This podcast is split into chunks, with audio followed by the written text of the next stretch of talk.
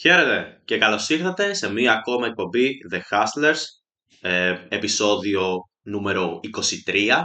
Σήμερα έχουμε όλη την ομάδα ξανά μαζί. Ε, μαζί μου είναι ο Δημήτρης Ζαβουδάκης και ο Λευτέρης Τσαχουρίδης. Γεια σας παιδιά! Χαίρετε, καλησπέρα. Καλησπέρα. Λοιπόν, είχαμε γεμάτη εβδομάδα μέχρι στιγμής. Ε, είχαμε αγώνες κυπέλους σε Ελλάδα και εξωτερικό. Ε, είχαμε αναμετρήσεις στην Ευρωλίγα, άλλη μια, άλλη μια διάβολη εβδομάδα. Και μέσα στο Κυριακό έχουμε ξανά αναμετρήσεις για το ελληνικό πρωτάθλημα και φυσικά ένα ντέρμπι. Όμως θα ξεκινήσουμε με τα παιχνίδια που, διεξή, ε, που ε, συνέβησαν μέσα στην εβδομάδα και φυσικά νομίζω ότι το καλύτερο μέρος να ξεκινήσουμε είναι από το Παναθηναϊκός Ολυμπιακός 1-1. Λοιπόν, ε, οι Ερυθρόλευκοι πήραν το προβάδισμα με τον ε, Αλεξανδρόπουλο στο 45, λίγο πριν το ημίχρονο, ο οποίος σκόραρε κόντρα στην παλιά του ομάδα και το πανηγύρισε. Οι πράσινοι ισοφάρισαν στο 65 με τον Ιωαννίδη. 1-1. Μία γρήγορη αντίδραση, Δημήτρη.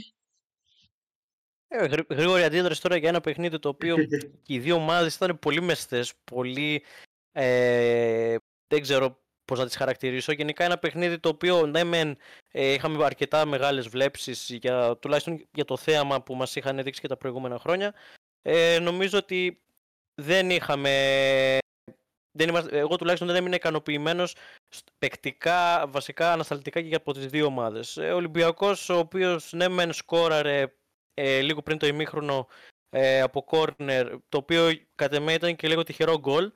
Ε, γιατί μπάλα κόντρα κιόλας ε, και κατέληξε στα δίχτυα του Λοντίγκιν. Δεν μπορώ να πω ότι εντυπωσιάστηκα με καμία από τις δύο ομάδες. Μάλιστα ο Παναθηναϊκός ε, ισοφάρισε. Βέβαια εδώ έχει, υπάρχει μεγάλο πρόβλημα από τον Ολυμπιακό σε θέμα στατικών φάσεων. Γιατί άμα δούμε και τον γκολ, είδαμε τον Ιωαννίδη ε, να παίρνει πάρα πολύ εύκολα την κεφαλιά και μάλιστα ε, ήταν ανεπίτρεπτο τον Ιωαννίδη τον Μαρκάριο Μασούρας, ο οποίος ε, ήταν ένα φορ κόντρα σε ένα extreme προς ε, κρυφοενιάρι. Πιστεύω ότι εδώ δεν υπήρξε καλή συνεννόηση με τα back. Ε, τον επιθετικό είναι, ε, είναι πραγματικά αστείο να τον φυλάει ένας ε, επιθετικός. Τέλος πάντων, ε, το, το τριφύλι μπορούσε να πάρει και την νίκη στο τέλος. Ε, πιστεύω ότι ο επαναληπτικός θα είναι πολύ καλύτερος. Βασικά είναι ο θάνατος στη ζωή μου, μιας και ήταν και το 1-1. Υπενθυμίζω ότι δεν υπάρχουν τα εκτός έδρας γκολ ε, που ε, μπορεί ο Ολυμπιακός να, να καθισχάσει τον εαυτό του λέγοντας ότι σκόραρα μες στη λεωφόρο. Οπότε και 0-0 να πάει, ε, έχω αυτό το πλεονέκτημα.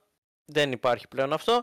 Ε, τώρα πραγματικά ήταν νομίζω μια, σαν μια εικόνα η οποία λες και βλέπαμε τις δύο ομάδες να παίζουν στην αρχή της σεζόν δηλαδή λίγο μετά το καλοκαίρι. Τέλος πάντων, πιστεύω ότι ο επαναληπτικός ε, θα είναι σαφώς καλύτερος. Ναι, εντάξει, νομίζω ότι πλέον έχει γίνει το μότο αυτό της, αυτής της εκπομπής, το μότο έχει γίνει ότι ο Ολυμπιακός αμυντικά χρειάζεται δουλειά. Θεωρώ ότι ήταν ε, γενικότερα άλλη μία απόδειξη ότι υπάρχει ανάγκη όχι μόνο ανάπτυξης εκ των έσω, ε, να υπάρξει καλύτερη προετοιμασία για την άμυνα σε set pieces ουσιαστικά, αλλά χρειάζεται, πλέον είναι οφθαλμοφανές ότι χρειάζεται κάποια ενίσχυση στην αμυντική του γραμμή. Δηλαδή, δεν νιώθω ότι ο Ντόι και ο Ρέτσος προσφέρουν αυτή την ασφάλεια. Ε, Λευτέρη, εσύ πώς στον αγώνα; Σίγουρα συμφωνώ και με τους δύο ότι ο Ολυμπιακός ε, θα χρειαστεί ενίσχυση στην ε, αμυντική του γραμμή. Παρ' όλα αυτά μην ξεχνάμε ότι βρισκόμαστε στον Ιανουάριο. Είναι πολύ δύσκολο για μια ομάδα να προχωρήσει στην ε, παραχώρηση ενός ε, παίκτη της σε αυτήν την περίοδο, καθώς μετά πρέπει και εκείνη να βρει τον πιθανό αντικαταστάτη. Έχουμε δει πολλά ονόματα, αν μη τι άλλο, να ακούγονται στα μεταγραφικά σενάρια του Ολυμπιακού για την ενίσχυση της ε, αμυντικής σου γραμμής. Παρ' όλα αυτά, φτάνουμε στα μέσα του Ιανουαρίου και στο μέσο της ε, χειμερινής μεταγραφικής περίοδου και δεν βλέπουμε τον Ολυμπιακό για την ώρα να βρίσκεται κοντά τουλάχιστον σε κάποιον ε, παίκτη για την ε, ενίσχυση της αμυντικής τους γραμμής.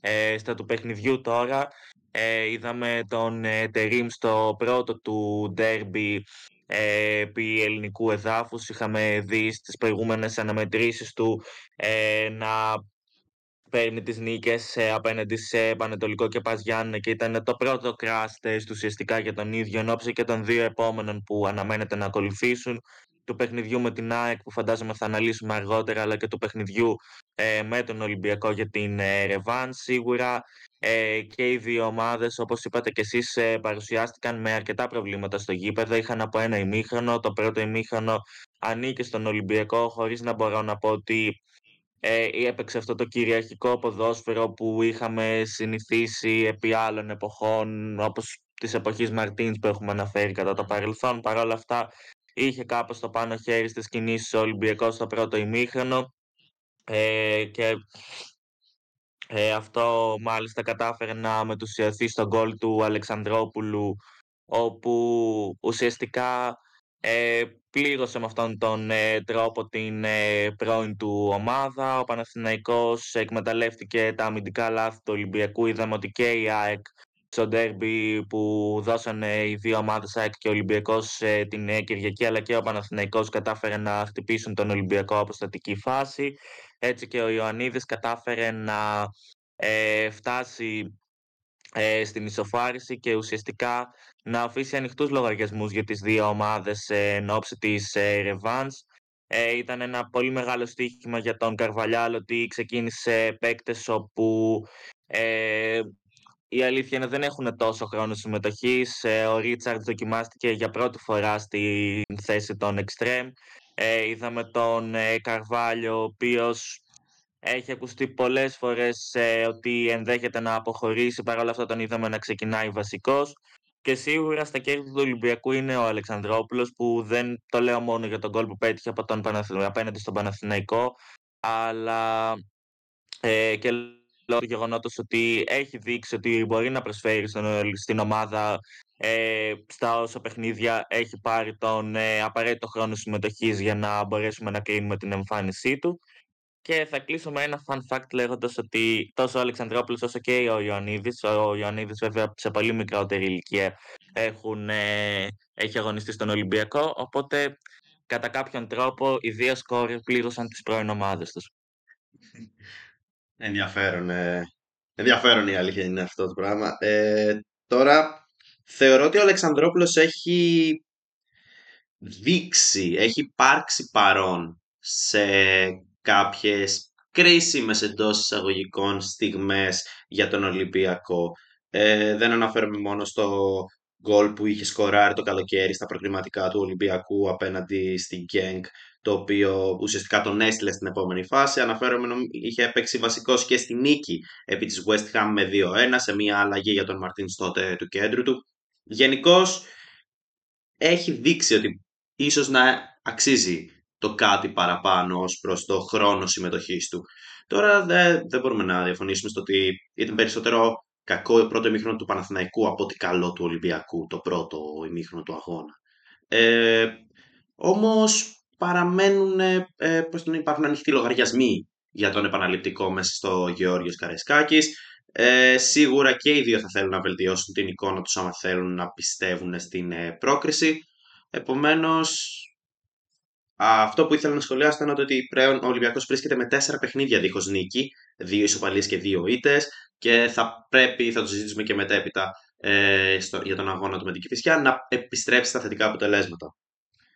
Τώρα πάμε στην άλλη μεγάλη αναμέτρηση του κυπέλου, όπου η ΑΕΚ φιλοξένησε τον Άρη μέσα στο Παπαρένα και οι Θεσσαλονίκοι δείχνουν να συνεχίζουν ένα θετικό σερίδιο αγώνων μετά την νίκη του επί του ΠΑΟΚ μέσα στο Σαββατοκύριακο που μας πέρασε, ε, που ήταν άκρος απρόσμενο κάθε με, ε, και πήραν αυτή την σημαντική ισοπαλία εκτός έδρας απέναντι στην πρωταθλήτρια και κυπελούχο Ελλάδας. Ε, Λευτέρη, πώς φάνηκε αυτός ο αγώνας, αυτή η αναμέτρηση; Σίγουρα για μένα ο Άρης είναι μία από τις ομάδες με τα μεγαλύτερα σκαμπανεβάσματα στην ε, φετινή σεζόν. Εν είχε ε, μια στασιμότητα στην απόδοσή του καθώς βλέπουμε ότι έχει τις δυνατότητες να ε, διεκδικήσει αποτελέσματα ακόμα και από ομάδες που έχουν ακριβότερα ρόστερα από τον ίδιο ε, δεν το έχει καταφέρει και αυτό ίσως ε, είναι και το γεγονός που ε, δεν τον αφήνει να είναι ανάμεσα στους διεκδικητές του τίτλου καθώς θεωρώ ότι μετά από τα αποτελέσματα που έχει φέρει απέναντι σε ΑΕΚ και ΠΑΟΚ δείχνει ότι έχει καθαρά τις δυνάμεις παρόλα αυτά λίγο η νοοτροπία της ομάδας δεν της επιτρέπει ποτέ να μπει σε αυτή την ε, πορεία των ομάδων που κάνουν πρωταθλητισμό Οπότε να πάω λίγο στα του παιχνιδιού. Σίγουρα ένα πολύ θετικό αποτέλεσμα από πλευράς Άρη. Μην ξεχνάμε ότι έχουμε παιχνίδια και κλεισμένων των θυρών. Παρ' όλα αυτά, το γεγονός ότι έπαιζε μέσα στην ΟΠΑ Παρένα είναι και κατάφερε να πάρει την ισοπαλία μεταφέροντας ουσιαστικά ε, το, τη σειρά στην έδρα του. Ε, όλα θα κρυφθούν σε ένα παιχνίδι σε άδειο, στην άδεια με έδρα του. Παρ' όλα αυτά, σίγουρα είναι εξαιρετικά σημαντικό ότι κατάφερε να κρατήσει στην ΟΠΑ 1 στο 0 ε, την ΑΕΚ. Η αναμέτρηση, στην αναμέτρηση σίγουρα δεν μπορώ να πω ότι είδα κάτι σπουδαίο από κάποια από τις ε, δύο ομάδες. Ε, σίγουρα η ΑΕΚ δεν ήταν σε καμία περίπτωση η ομάδα που είχαμε δει στο ντέρμπι με τον Ολυμπιακό. Σίγουρα και στο ντέρμπι με τον Ολυμπιακό δεν είχε δείξει εξαιρετική εικόνα. Παρ' όλα αυτά κατά διαστήματα είχε παίξει καλό ποδόσφαιρο.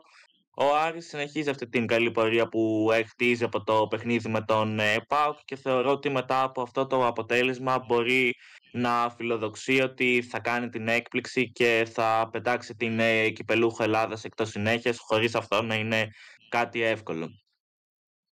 Ναι, πραγματικά δεν ήταν μια από τις καλύτερες εμφανίσεις της Ένωσης αυτή απέναντι στον Άρη. Παρ' όλα αυτά έχει δείξει στο παρελθόν ότι μπορεί να πάρει διπλά. Το έδειξε μέσα στο Σαββατοκύριακο ότι έχει την ικανότητα να παίρνει εκτός έδρας νίκες σε ντέρμπι ε, απέναντι στον Ολυμπιακό. Και θεωρώ ότι ο Ματίας Αλμέιδα είχε το μυαλό του στο κυριακάτικο ντέρμπι με τον Παναθηναϊκό όταν αποφάσισε είτε για την ενδεκάδα είτε για τις τακτικές τις οποίες θα ακολουθήσει έτσι ώστε να μην κουράσει τους παίκτες γιατί πλέον θεωρώ ΑΚ και Παναθηναϊκός επιστρέφουν σε, σε, αυτό το, σε αυτή τη μάχη που είχαμε δει και πέρσι για την κατάκτηση του πρωταθλήματος. Δημήτρη, κάποιο σχόλιο για τον αγώνα της ΑΕΚ με τον Άρη; Κοίτα, ε, ήταν νομίζω ένα παιχνίδι το οποίο είχαμε ξεκάθαρα ένα φαβορή και ένα outsider, όπως θα είναι έτσι και στον επαναληπτικό. Το, το ότι η ΑΕΚ δεν κατάφερε να κερδίσει ήταν σίγουρα κάποιο ε, πρόβλημα δεν θα το πω, θα το πω λίγο έκπληξη. Ε, γιατί ναι μεν ο Άρης έχει το Μάτζι ο οποίος κάπως έχει στρώσει λίγο την ομάδα αλλά νομίζω ότι ε, είχε μεγάλο, είχε κομβικό ρόλο και το rotation που επέλεξε να κάνει ο Αλμέιδα για το προσεχές derby ε, και νομίζω ότι το αποτέλεσμα ε, είναι δίκαιο και για τις δύο ομάδες με την εικόνα που δείξανε. Τώρα ε, για τον Άρη ο οποίος ε, έδειξε ε, χαρακτήρα κόντρα στον ε, ΠΑΟΚ και πήγε ε, μέσα στην ΟΠΑΠΑΡΕΝΑ, στην άδεια ΟΠΑΠΑΡΕΝΑ ε, με κάποια φιλοδοξία περίμενα λίγο καλύτερη εικόνα. Γιατί μην ξεχνάμε ότι ένα άδειο γήπεδο δεν σου προκαλεί τόσο φόβο όπως όταν είναι γεμάτο. Ε, αλλά μπορώ να πω με βεβαιότητα ότι ο επαναληπτικός ε, θα είναι όπως και του Παναθηναϊκού με τον Ολυμπιακό. Δηλαδή είναι do or αυτό. Ε, ας νικήσει ο καλύτερος και ποιος ξέρει μπορεί να έχουμε και κάποια έκπληξη. Ναι, πραγματικά νομίζω ότι θα είχε ακόμα μεγαλύτερο ενδιαφέρον η διοργάνωση του κυπέλου αν κάποια ομάδα που δεν περιμέναμε να καταλήξει το τελικό κατέληγε εκεί πέρα. Ε, τώρα θα κάνουμε μια αναφορά στα άλλα δύο παιχνίδια τα οποία παίχτηκαν ε, την Τετάρτη 10 Ιανουαρίου μαζί με το ΑΕΚ Άρης και το Παναθηναϊκός Ολυμπιακός. Είχαμε νωρίς στις 3 η ώρα το Πανσεραϊκός Αστέρας Τρίπολης, όπου η ομάδα του Παύλου Γκαρσία πήρε την πρόκληση μετά το 0-2 που είχε φέρει μέσα στην Τρίπολη. 1-1 έληξε το παιχνίδι. Ο Αστέρας άνοιξε το σκορ ε, με τον Μάτζι ε, και ο Αλέξιτς στο δεύτερο ημίχρονο ισοφάρισε. Ο Αστέρας έπαιζε από το 66ο λεπτό με 10 παίκτες. Ε, και έπειτα είχαμε το Βόλος ΠΑΟΚ, όπου ε, οι Θεσσαλονικείς κατάφεραν να σφραγίσουν την υπόθεση πρόκριση με γκολ του Κωνσταντέλια στο 17 και του ΣΒΑΜ στο 73 Παιδιά, ε, αν έχετε να κάνετε κάποιο σχόλιο για κάποια από αυτές τις δύο αναμετρήσεις, υπενθυμίζω ότι ο Πανσεραϊκός και ο Πάοκ είναι οι πρώτες δύο ομάδες που προκρίνονται και θα αναμετρηθούν στα τελικά της διοργάνωσης. Ε, Δημήτρη; Κοίτα, εγώ μπορώ να πω ότι μόνο για τον ΠΑΟΚ ε, που είδα λίγο ότι ε, έδειξε να συνέρχεται λίγο από το, αυτό το στραπάτσο σε εισαγωγικά και χαριτολογώντας που έπαθε κόντρα στον Άρη. Ήταν και μια νίκη ψυχολογίας που τη χρειαζόταν. Κόντρα σε μια ομάδα η οποία φέτος ε, δεν είναι όπως τα περσινά της ε, στάνταρ. Ε, είναι πολύ υποδιέστερη σε σχέση με, τη, με πέρσι. Αλλά κάθε νίκη είναι νίκη. Αυτό το 0-3, το καθαρό 0-3 ε, σίγουρα του δίνει το προβάδισμα και είναι με το 1,5 πόδι στην επόμενη φάση. Ο Πάοκ, ο οποίος ε, νομίζω ότι για πολλούς, ακόμα και για εμάς, είναι η πιο φορμαρισμένη ομάδα, άσχετα αν έχασε από την ομάδα του Άκη Μάτζιο. Ε, και όπως είπες και εσύ, τώρα με τον Πανσεραϊκό ε, που θα είναι και στην επόμενη φάση, νομίζω ότι ε, έχει και το πιο βατό, ε, την πιο βατή διασταύρωση και μπορεί να καταφέρει να φτάσει μέχρι και τα ημιτελικά, μιας και μέχρι έτσι πως έχει γίνει η διασταύρωση, έτσι πως έχει γίνει βασικά το, το table tree, ε, είναι σχετικά εύκολο για, τον, για την ομάδα του Ρασβάν Λουτσέσκου να καταφέρει να φτάσει αρκετά μακριά στο θεσμό και μην ξεχνάμε ότι ο ΠΑΟΚ τα τελευταία χρόνια ε, έχει μια καλή παράδοση στο κύπελο Ελλάδας ε, άσχετα αν πέρσι δεν κατάφερε να το κατακτήσει, αλλά είτε θα βρίσκεται στον τελικό, είτε μέσα, μέσα στην τετράδα. Και έτσι όπως είναι και τα πράγματα, ε, είναι αρκετά εύκολο. Να, ε, Λευτέρη.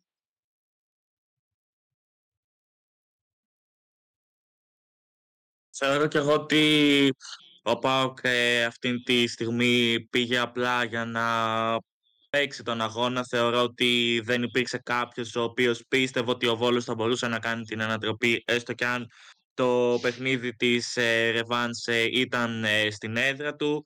Ε, έκανε κάποιες ε, δοκιμές λίγο Λουτσέσκο, αλλά κατά βάση χρησιμοποίησε ο παίκτης όπου εμπιστεύεται και στα άλλα παιχνίδια της ε, ομάδας. Ο Πάο κατάφερε να επικρατήσει ε, εύκολα και πλέον ε, και εκείνος ε, μπαίνει σιγά σιγά και πάλι σε μια σειρά ε, καθώς ε, αναμένεται να ακολουθήσουν και για αυτόν κάποια ντέρμπι, ίσως ε, προς τα τέλη του μήνα, αλλά παρόλα αυτά το στραπάτσο που είχε φάει μετά την ήττα από τον Άρη φαίνεται ότι αρχίζει και το αφήνει πίσω. Τώρα θα επικεντρωθεί και στο παιχνίδι του πρωταθλήματος και σίγουρα αν ε, δούμε και τις ε, διασταυρώσεις όπου υπάρχουν, εγώ θα πω ότι ο ΠΑΟΚ μπορεί να φτάσει ακόμα και στον ε, τελικό και δεδομένου και της εικόνας όπου έχει δείξει.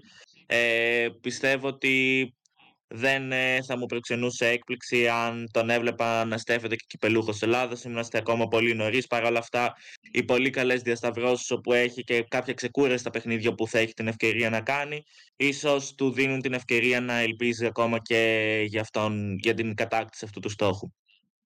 Συμφωνώ ότι ο Πάοκ αυτή τη στιγμή και ως προς τη φόρμα και ως προς την πορεία που έχει σχηματιστεί για αυτόν μέχρι στιγμής στο κύπελο είναι από τα φαβορή για τον τελικό έστω. Ε, ωραία. Νομίζω ότι αφήνουμε για αυτήν την εβδομάδα το κύπελο. Θα επιστρέψουμε και την επόμενη εβδομάδα για τις αναμετρήσεις ε, που θα διεξαχθούν ε, μέσω εβδομάδα ε, την επόμενη εβδομάδα που θα έχουμε και τα δύο τέρπι, τους επαναληπτικούς αγώνες και θα πάμε στους ε, αγώνες του πρωταθλήματος οι οποίοι θα διεξαχθούν μέσα στο Σαββατοκύριακο. Θα ξεκινήσει η, αγωνιστική, η επόμενη αγωνιστική ε, το Σάββατο στις 7 η ώρα Τρόμητος εναντίον Νόφη και στις 8 Λαμία εναντίον Πανσεραϊκός. Η αγωνιστική θα συνεχίσει την Κυριακή με τις αναμετρήσεις Πανετολικός Άρης στις 3, Κηφισιά Ολυμπιακός στις 5, Αστέρας Τρίπολης Βόλος στις 5.30, ΑΕΚ Παναθηναϊκός και ΠΑΟΚ Παζιάννηνα στις 8.30 και νομίζω ότι θα ήταν καλύτερο να ξεκινήσουμε από το παιχνίδι της αγωνιστικής, το ντέρμπι κορυφής, ντέρμπι Αθηνών, ΑΕΚ Παναθηναϊκός, όπου και οι δύο ομάδες αυτή τη στιγμή βρίσκονται στην πρώτη και τη δεύτερη θέση. Η ΑΕΚ σε ισοβαθμία με τον ΠΑΟΚ στη δεύτερη θέση ε, και ο Παναθηναϊκός πρώτος δύο βαθμούς μπροστά τους. Ε, θα είναι η πρώτη, ένα, εντάξει, δεν ξέρω κατά πόσο μπορεί να θεωρηθεί το ντέρμπι με τον Ολυμπιακό τόσο έντονο ντέρμπι, σίγουρα όχι βαθμολογικά δεν, δεν θα είναι ντέρμπι γιατί ήταν και στο κύπελο, αλλά θα είναι το πρώτο ντέρμπι πρωταθλήματος για τον Τερίν ε, και θα έχει τεράστιο ενδιαφέρον να δούμε πώς θα διαχειριστεί τον Αλμέιδα. Πώς βλέπετε, πώς πιστεύετε ότι θα εξελιχθεί αυτή η αναμέτρηση, παιδιά, Λευτέρη; Σίγουρα είναι μια αναμέτρηση ενώπιση και των δύο πολύ σημαντικών αναμετρήσεων όπου θα δώσουν οι δύο ομάδες καθώς ε, σίγουρα καμία από τις δύο δεν θα θέλει να ιτηθεί και μάλιστα θεωρώ ότι και οι δύο θα έχουν το μυαλό τους στις ρεβάνς καθώς ούτε η ΑΕΚ απέναντι στον Άρη ούτε ο Παναθηναϊκός απέναντι στον Ολυμπιακό κατάφεραν να αποκτήσουν έστω και κάποιο ισχνό προβάδισμα εν ώψη της ε, ρεβάνς και μάλιστα και οι δύο θα κληθούν ε, να δώσουν παιχνίδια μακριά από την έδρα τους για τις ε, ρεβάνς του Κυπέλου. Σίγουρα τώρα στα ε, του πρωταθλήματος βλέπουμε το ότι ο Παναθηναϊκός εκμεταλλεύτηκε την ε, απώλεια του ε, ΠΑΟΚ στην προηγούμενη αγωνιστική. Έχει περάσει στην ε, κορυφή. Παρ' όλα αυτά ε, η ΑΕΚ πλέον με τις επιστροφές παικτών που έχουν αρχίσει σιγά σιγά να γίνονται και με την δαιμονιώδη φόρμα που θα λέγαμε ότι βρίσκεται ο Λιβάη Γκαρσίας στα τελευταία παιχνίδια ε, έχει αρχίσει σιγά σιγά να ε, μπαίνει και αυτή δυναμικά στο κυνήγι της πρόκρισης. Ε, δεν είναι τυχαίο άλλωστε το γεγονός ότι ε, λέμε ότι ο ΠΑΟΚ είναι η πιο φορμαρισμένη ομάδα. Παρ' όλα αυτά η ΑΕΚ με τα τόσα προβλήματα που έχει αντιμετωπίσει στη φετινή σεζόν έχει καταφέρει αυτή τη στιγμή μετά από 17 αγωνιστικές να βρίσκεται στην ίδια φάση του στο βαθμολογικό πίνακα με την ε, ομάδα της ε, Θεσσαλονίκης. Σίγουρα θα είναι ένα πολύ δυνατό ντέρμπι που εγώ δεν θα απέκλεια ακόμα και το γεγονός της ισοπαλίας που σίγουρα μια ισοπαλία δεν θα βολέψει καμία από τις δύο ομάδες αλλά σίγουρα θα βολέψει τους, ε, δι, τις δύο ομάδες που βρίσκονται από, ακριβώς από κάτω τους εφόσον και αυτές μπορέσουν να πάρουν ε, τα θετικά αποτελέσματα απέναντι στις ομάδες όπου θα αντιμετωπίσουν και αναφέρομαι φυσικά στον Ολυμπιακό και τον ΠΑΟΚ. Εντάξει, εγώ θα εστίασα κυρίως στον ΠΑΟΚ γιατί για τον Ολυμπιακό έχω τις αμφιβολίες μου για την αναμετρήση με την Κυφυσιά. Όμως ισχύει ότι κοιτώντας το αυτή τη στιγμή μετά από αυτές τις αναμετρήσεις, μετά από το 2-1 της προηγούμενης ε, αγωνιστικής επί του Πανετολικού, γενικώς ακόμα δεν έχω πάρει την ε, αίσθηση της κυριαρχίας από τον Παναθηναϊκό έτσι ώστε να μπορώ να πιστέψω ότι θα πάρει αυτό το διπλό. Υπενθυμίζω ότι στο, στην πρώτη αναμέτρηση μεταξύ των δύο ομάδων ε, τη σεζόν το Σεπτέμβριο, η ΑΕΚ κατάφερε να πάρει το διπλό ε, μέσα στη Λεωφόρο. Οπότε αυτή τη στιγμή νομίζω ότι θα έχει και ε, δεδομένων των επιστροφών που θα έχει ε, στη βασική ενδεκάδα, ε, τις φόρμες του Λιβάη Γκαρσία, της δίνω ένα μικρό προβάδισμα. Αλλά παρόλα αυτά υπάρχει και ο παράγοντας ε, Asian Cup και ε, όπου αρκετοί παίκτες της έχουν αποχωρήσει, κυρίως της αμυντικής γραμμής.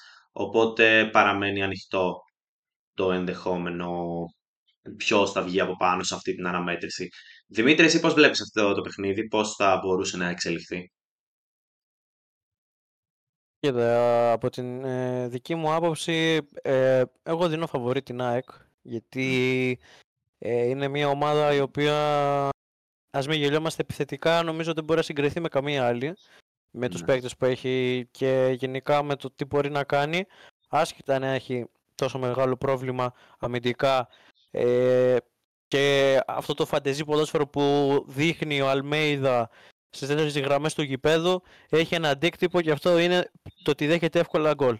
Ε, αυτό αν καταφέρει λίγο και το περιορίσει νομίζω ότι θα μπορεί να κερδίσει τον ε, Παναθηναϊκό. Ο Παναθηναϊκός ο οποίος ναι μεν ε, είναι μια ομάδα η οποία ε, σου βγάζει μια σιγουριά μέσω της άμυνας αλλά με, τα, με τις αποσίες που έχει και γενικά με το πώς ε, έπαιξε κόντρα στον Ολυμπιακό δεν μου βγάζει αυτή την περίπτωση, αυτή την, βασικά αυτή την πεποίθηση ότι μπορεί να κερδίσει ή μπορεί να πάει το παιχνίδι στα ίσια.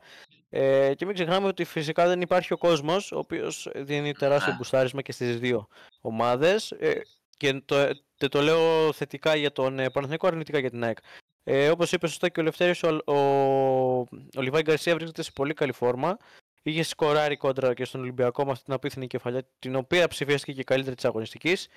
Ε, ενώ ο Παναθηναϊκός ε, και το πρώτο του ντέρμπι ε, για το 2024 με βάση το πρωτάθλημα.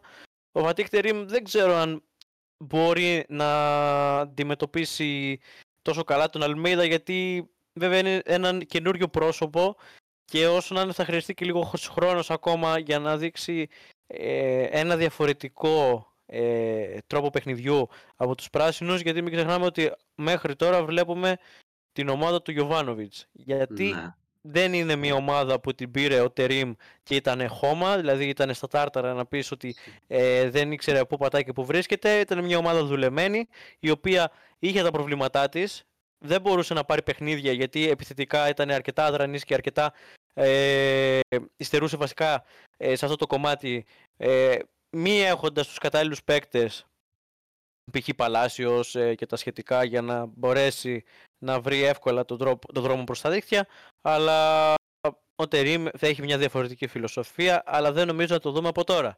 Ε, και αυτός είναι και ακόμα ένας λόγος που δίνω φαβορή την ΑΕΚ ότι ε, επειδή είναι μια δουλεμένη ομάδα ε, έχει έναν προπονητή που την ε, ΑΕΚ την έχει ε, δουλέψει αρκετά και μπορεί να χτυπήσει στα αδύνατα σημεία του Παναθηναϊκού γιατί μην ξεχνάμε ότι ο Τερίμ μέσα σε 2-3 εβδομάδες δεν μπορεί να κάνει ε, ό,τι έκανε ο Γιωβάνοβιτς.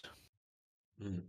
Συμφωνώ απόλυτα με αυτό. Νομίζω ότι καταλήγουμε σε ένα ελαφρύ προβάδισμα προς την ΑΕΚ, η οποία προσθέτω και αυτό εδώ πέρα, στο ότι έχει μόνο μία ήττα στο φετινό πρωτάθλημα, παιδιά, εκτός έδρας κόντρα στον Όφη. Φέτος μέσα στην έδρα της είναι αίτητη.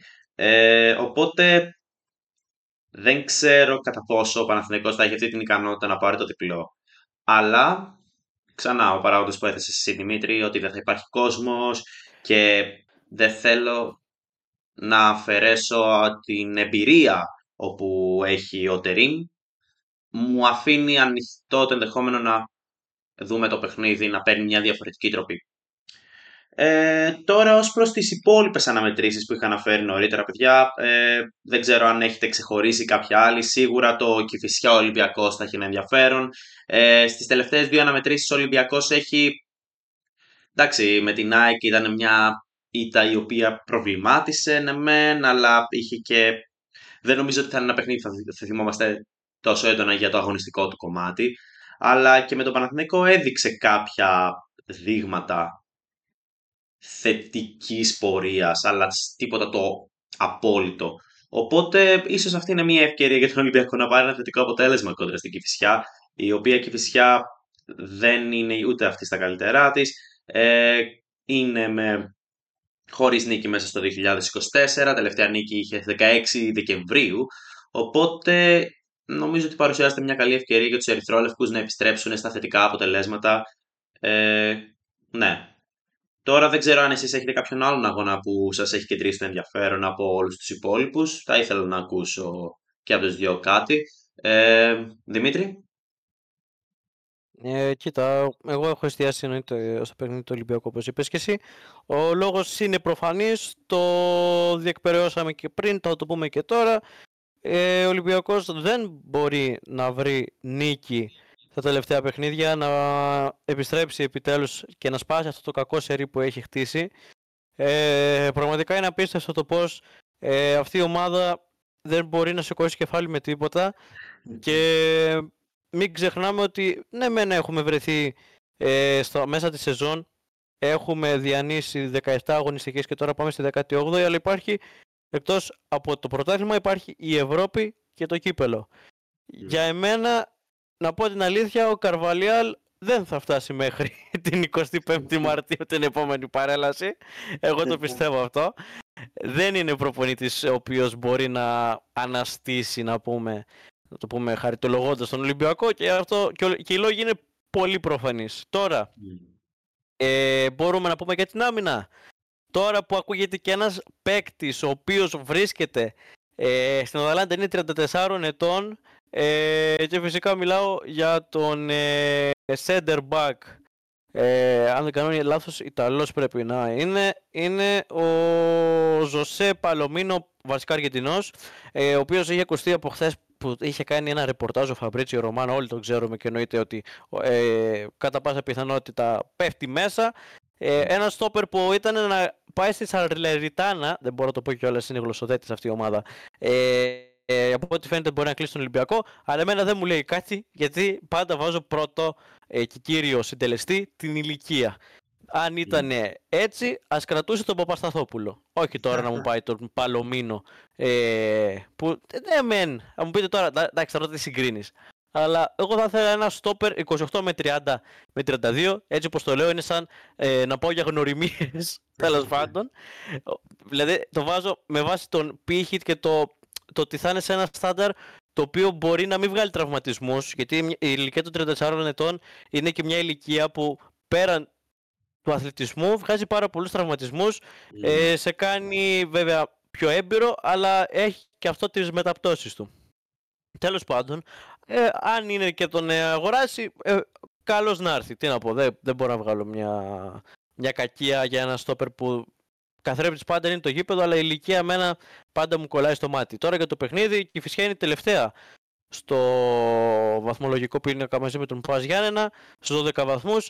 Ε, δεν μπορώ να πω ότι ε, η Κηφισιά μπορεί να κάνει την έκπληξη. Βέβαια με αυτόν τον φωτεινό Ολυμπιακό όλα μπορώ να τα περιμένω. Αλλά αν είναι να, να το ξέρουμε ότι η Κηφισιά θα κερδίσει, τουλάχιστον να το παίξουμε στοίχημα να πάμε και ταμείο. Δίνει μεγάλη απόδοση. Λοιπόν, ε, πέρα από την πλάκα, ε, ο Ολυμπιακός αγνοεί και παίκτες μέσα στο γήπεδο.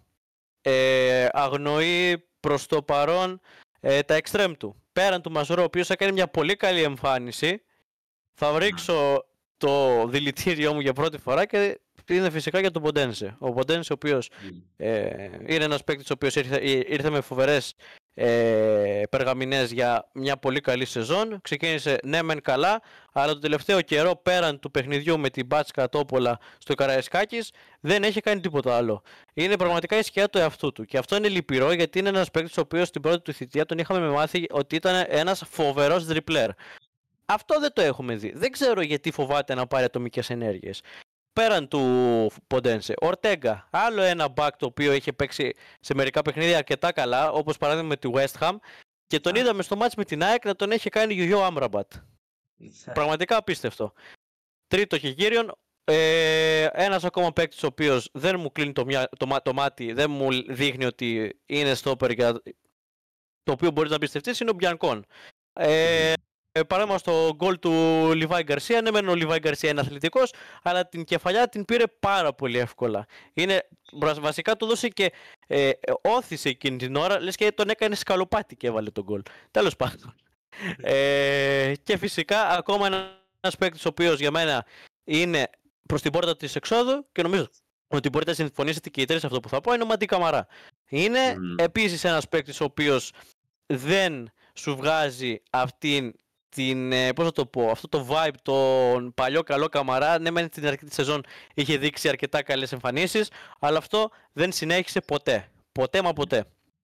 Γενικά υπάρχει μια κρίση μέσω παικτών, δεν ξέρω τι έχουν πάθει. Έχουν εξχάσει τις βιταμίνες τους. Έχουν, ε, έχουν μείνει απλήρωτοι από τον πρόεδρο. δεν ξέρω τι έχουν πάθει.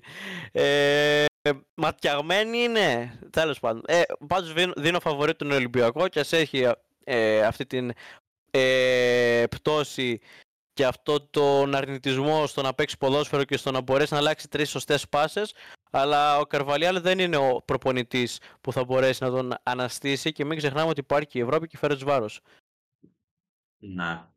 Ε, δεν ξέρω πραγματικά, ας πούμε για τον Καμαρά συνειδητοποίησα ότι ο Καμαρά άρχισε να πέφτει ως προς τις εμφανίσεις στον αγώνα με τη Λαμία που δεν ήταν αντικειμενικό όταν πέρασε αλλαγή έξω, τότε συνειδητοποίησα ότι υπήρχε μέσα στον αγώνα. Ακόμα και στη φάση του γκολ θεωρώ ότι είχε ένα μικρό μερίδιο ευθύνης. Αλλά τέλος πάντων, ε, γενικώς είναι δύο βήματα από την καταστροφή κάθε εβδομάδα ο Ολυμπιακός. Αυτό νιώθω ασχέτως αποτελέσματος. Δηλαδή, ακόμα και μετά την νίκη επί του Πανσεραϊκού και της Βάτσκατόπολα, πάντα ένιωθα ότι ήταν, θα, γίνει, θα, θα, θα γίνουν άσχημα τα πράγματα. Ε, ωραία. Λευτέρη, εσύ κάποιον άλλον αγώνα που να ξεχωρίζεις μέσα στο Σαββατοκύριακο;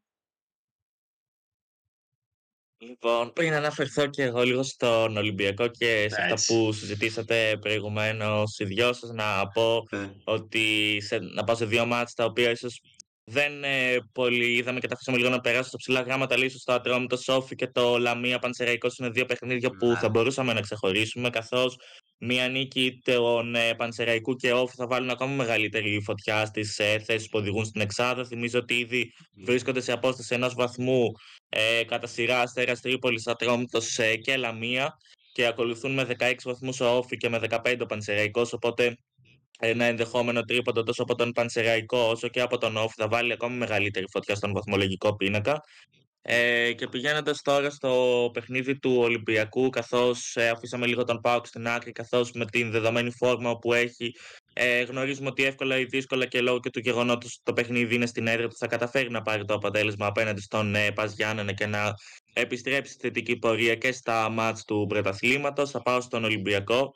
Ε, αρχικά να αναφερθώ στο θέμα του Καρβαλιάλ, που σίγουρα δεν είναι ο προπονητή όπου θα περίμενε να έρθει ο Ολυμπιακός μετά από την απομάκρυνση του Μαρτίνεθ, αλλά θεωρώ ότι οι συνεχείς αλλαγές προπονητών και το γεγονός ότι ο Ολυμπιακός πολλές φορές και ίσως σε αυτό το λέω κυρίως για τον ε, Μαρτίνεθ ε, δεν δίνει την ευκαιρία στους ε, προπονητές του να ε, αναδείξουν αυτό που μπορούν να κάνουν. Έχει συμβεί πολλές φορές στο παρελθόν. Ε, έφυγε με τον τρόπο που έφυγε ο Πέδρο Μαρτίνς, ο Ολυμπιακός ήθελε να επιστρέψει σε αυτόν. Παρ' όλα αυτά, ε, ο τρόπος όπου είχε φύγει δεν έκανε τον ε, Πορτογάλο προπονητή να θέλει την επιστροφή του στον Ολυμπιακό. Είχε εμπιστευτεί το πλάνο του Κάρλος Κορμπεράν, ο οποίος ε, ναι μεν δεν έπιασε, αλλά θα μπορούσε να του είχε δεθεί κάποιος παραπάνω χρόνος, καθώς βλέπουμε τώρα ε, κάνει μια πολύ καλή πορεία με την ε, West Bromwich και μάλιστα είναι και κοντά στο να την ανεβάσει την ε, πρώτη την ε, τάξη κατηγορία. Ε, και τώρα στο γεγονός του το, το, το καλοκαίρι είχαν ακουστεί πάρα πολλά ονόματα. Ε, Όπως είχαμε πει και σε προηγούμενες εκπομπές, είχαμε φτάσει να πάρουμε την 11η με 12η επιλογή. Γεγονός που φαίνεται από την αρνητικότητα των προπονητών να έρθουν σε μια ομάδα που δεν ε, ξέρουν κατά πόσον και ποια θα είναι η ημερομηνία λήξης τους, καθώς ενώ βλέπουμε ότι ε, οι άλλες μεγάλες ομάδες του πρωταθλήματος έχουν εμπιστευτεί τα πλάνα των προπονητών τους, τους έχουν στηρίξει σε δύσκολες στιγμές. Ο Ολυμπιακός δεν το έχει κάνει τόσο αυτό με τους ε, προπονητές του. Και το καλοκαίρι είχε ακουστεί ένα όνομα που εγώ το βλέπω διακριτικά την πορεία που κάνει με την ομάδα του. Ίσως και ο Δημήτρης επειδή παρακολουθεί το Ισπανικό πρωτάθλημα να τον έχει παρακολουθήσει. Λέω για τον ε, Μπορδαλάς στη Σχετάφρο που είχε ακουστεί αρκετά έντονα για τον ε, Ολυμπιακό και παρόλα αυτά κάνει μια πολύ καλή πορεία με τον ε, Ισπανικό Σύλλογο καθώς ε, αν και είχε βρεθεί στα, στο στόχαστρο του Ολυμπιακού ε, εν τέλει είχε υπογράψει τότε στην ε, Χετάφε.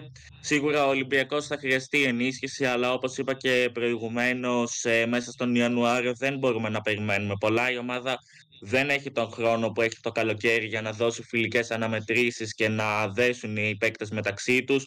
Ουσιαστικά οι παίκτες πρέπει να πέσουν κατευθείαν στα βαθιά. Χαρακτηριστικό παράδειγμα είναι ο Ναβάρο που και λόγω των στερήσεων που υπάρχουν αυτή τη στιγμή και λόγω του Κόπα Αφρικα και της απουσίας του LKB έχει αναγκαστεί να πάρει μεγάλο βάρος στην ομάδα πριν ε, καν ε, καλά καλά μάθει τα ονόματα των ε, συμπεκτών του. Ε, και κλείνω λίγο με το θέμα της ε, άμυνας, όπου σίγουρα ο Ολυμπιακός θα χρειαστεί ενίσχυση. Ο Παλωμίνο είναι ένας αρκετά έμπειρος παίκτης για εμένα. Το γεγονός ότι τώρα στο στόχαστρο ότι είναι και η Σασουόλο δείχνει ότι στο Ιταλικό πρωτάθλημα είναι ένας παίκτης που παρά το μεγάλο της ηλικίας του τον εμπιστεύονται. Παρ' όλα αυτά, ο Ολυμπιακός κοιτάζει και πιο νεαρούς ε, παίκτες για τις λύσεις του. Μπορεί να μην του βγει και ο Λέο Περέιρα σαν επιλογή από την Φλαμέγκο. Παρ' όλα αυτά, ε, τόσο ο Γκάμπριελ Περέιρα της ε, Ζιλ Βιθέντε, όσο και ο Κάρμο ε, της ε, Πόρτο, που αυτή την περίοδο ακούγεται έντονα και για τη Λιόν, βρίσκονται ε, στα ραντάρ του Ολυμπιακού. Ε, το πρωί ακούστηκε και ένα σενάριο των ε, ε, Ολυμπιακό και για έναν ακόμα παίκτη της ε, Μπράγκα. Μετά και τον ε, Αντρέ Όρτα που συνεχίζει να ακούγεται αρκετά έντονα ακούστηκε και το ε, όνομα ε, του Μουζράτη ο οποίος ε, φέτος η αλήθεια είναι δεν έχει πάρει τον ε, απαραίτητο χρόνο από την ομάδα της Πορτογαλίας και σίγουρα θα μπορούσε να ενισχύσει αρκετά με τον Ολυμπιακό Ε, και θα κλείσω λίγο και με τον Ορτέγκα, μιας και τον αναφέραμε. Θεωρώ ότι ε, είναι ένας ε, παίκτης όπου σίγουρα έχει πείσει αρκετά τον Ολυμπιακό. Το γεγονός ότι βλέπουμε μια πτώση στην ε, πορεία του είναι και λίγο το λόγο του γεγονότος ότι η αλήθεια είναι ότι δεν υπάρχει κάποια άλλη αξιόπιστη λύση στην ε, συγκεκριμένη θέση και βλέπουμε να έχει φορτωθεί όλο το βάρος των ε, παιχνιδιών ο ίδιος και για μένα ε, το παιχνίδι του με την ΑΕΚ ήταν ίσως και ένα προϊόν κούρασης. Και κλείνοντας, θα ήθελα να κάνω μία ερώτηση για κάτι που είχα αναφέρει λίγο και στην προηγούμενη εκπομπή που ήμασταν μόνο με τον Χρήστο. Ήθελα να ρωτήσω ε, σχετικά με τον ε, Despotov το καλοκαίρι, ο Ολυμπιακός είχε αποκτήσει τον Ποντένσε. Παρ' όλα αυτά είχε βρεθεί ε, αρκετά κοντά και στην ε, απόκτηση του Despotov πριν εν τέλει πυροδοτηθεί η βόμβα με την επιστροφή του Ποντένσε. Και ήθελα να ρωτήσω πόσο διαφορετικά πιστεύετε ότι θα ήταν τα πράγματα αν τελικά είχε έρθει ο Despotov στην ομάδα του Ολυμπιακού. Um, θα πάρω, θα προσπαθήσω να απαντήσω εγώ σε αυτό το ερώτημα. Ενδιαφέρον. Α, θεωρώ ότι δεν θα ήταν τόσο έντονη η διαφορά. Ε, ο Ντεσπότοφ βρήκε τα πατήματά του με τον Πάοκ τώρα προς το τέλος του πρώτου κομμάτι μισού της σεζόν. Υπήρχαν ποιοτικές εμφανίσεις, ιδίως στο conference, αλλά τέτοιου είδους εμφανίσεις τον οδήγησαν και, και παράλληλα ένα σύνολο το οποίο είχε χτιστεί από τον Λουτσέσκου να άσε να το πάρω από την αρχή. Ε, ουσιαστικά το ότι υπήρχε ήδη ένα σύνολο και αυτός εντάχθηκε σε αυτό το σύνολο ως παίκτης Λουτσέσκου τον βοήθησε περισσότερο να αναδειχθεί σε αυτό που είναι αυτή τη στιγμή ε, στον, για τον ΠΑΟΚ. Θεωρώ ότι αν ερχόταν στον Ολυμπιακό θα υπήρχε μια προσδοκία πάνω σε αυτό να, ότι, να κουβαλήσει την ομάδα και δεν ξέρω αν θα μπορούσε να το πετύχει αυτό. Σίγουρα δεν ξέρω αν θα πετύχει είναι καλύτερα από τον Ποντένσε ή όχι, αλλά αυτή τη στιγμή είναι σίγουρα σε καλύτερη μοίρα από το Ποντένσε ως προς το ελληνικό πρωτάθλημα. Όμως, αν ερχόταν στον Ολυμπιακό, δεν θεωρώ ότι θα είχε την ίδια εξέλιξη που έχει τώρα με τον ε, Πάοκ. Έτσι, θέλω, έτσι πιστεύω. Ε, Δημήτρη; Κοίτα, πρώτα απ' όλα είναι δύο εντελώς διαφορετικοί παίκτες. Δηλαδή, άμα το δεις, άμα τους βάλεις και τους συγκρίνεις, είναι πολύ διαφορετικοί. Ε, για μένα εννοείται ότι ο Ποντένσε είναι καλύτερος ε, γιατί όχι επειδή έπαιξε και στην Premier, αλλά επειδή είναι πιο εκρηκτικός παίκτης. Ε, και είναι παίκτης γραμμής. Στην αρχή ε, ήταν ένας σκαλί πάνω από τον Ντεσπότοφ. Είχε ξεκινήσει πάρα πολύ καλά.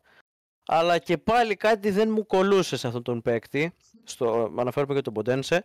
Γιατί ναι, μεν έβαζε τα γκολ, αλλά δεν υπήρχε αυτή η οξυδία και αυτή η εκρηκτικότητα που είχε από τα πρώτα χρόνια.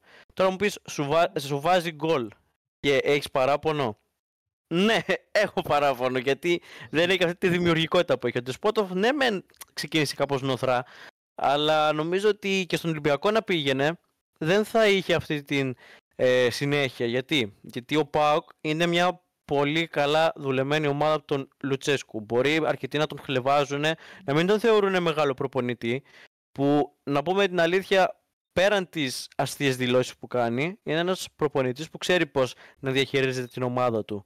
Και το καλό με, το, με τη διοίκηση του ΠΑΟΚ είναι ότι τον έχει στηρίξει σε πολλές αποφάσεις του. Και βλέπουμε ότι υπάρχει αυτό το αντίκτυπο αυτή τη στιγμή.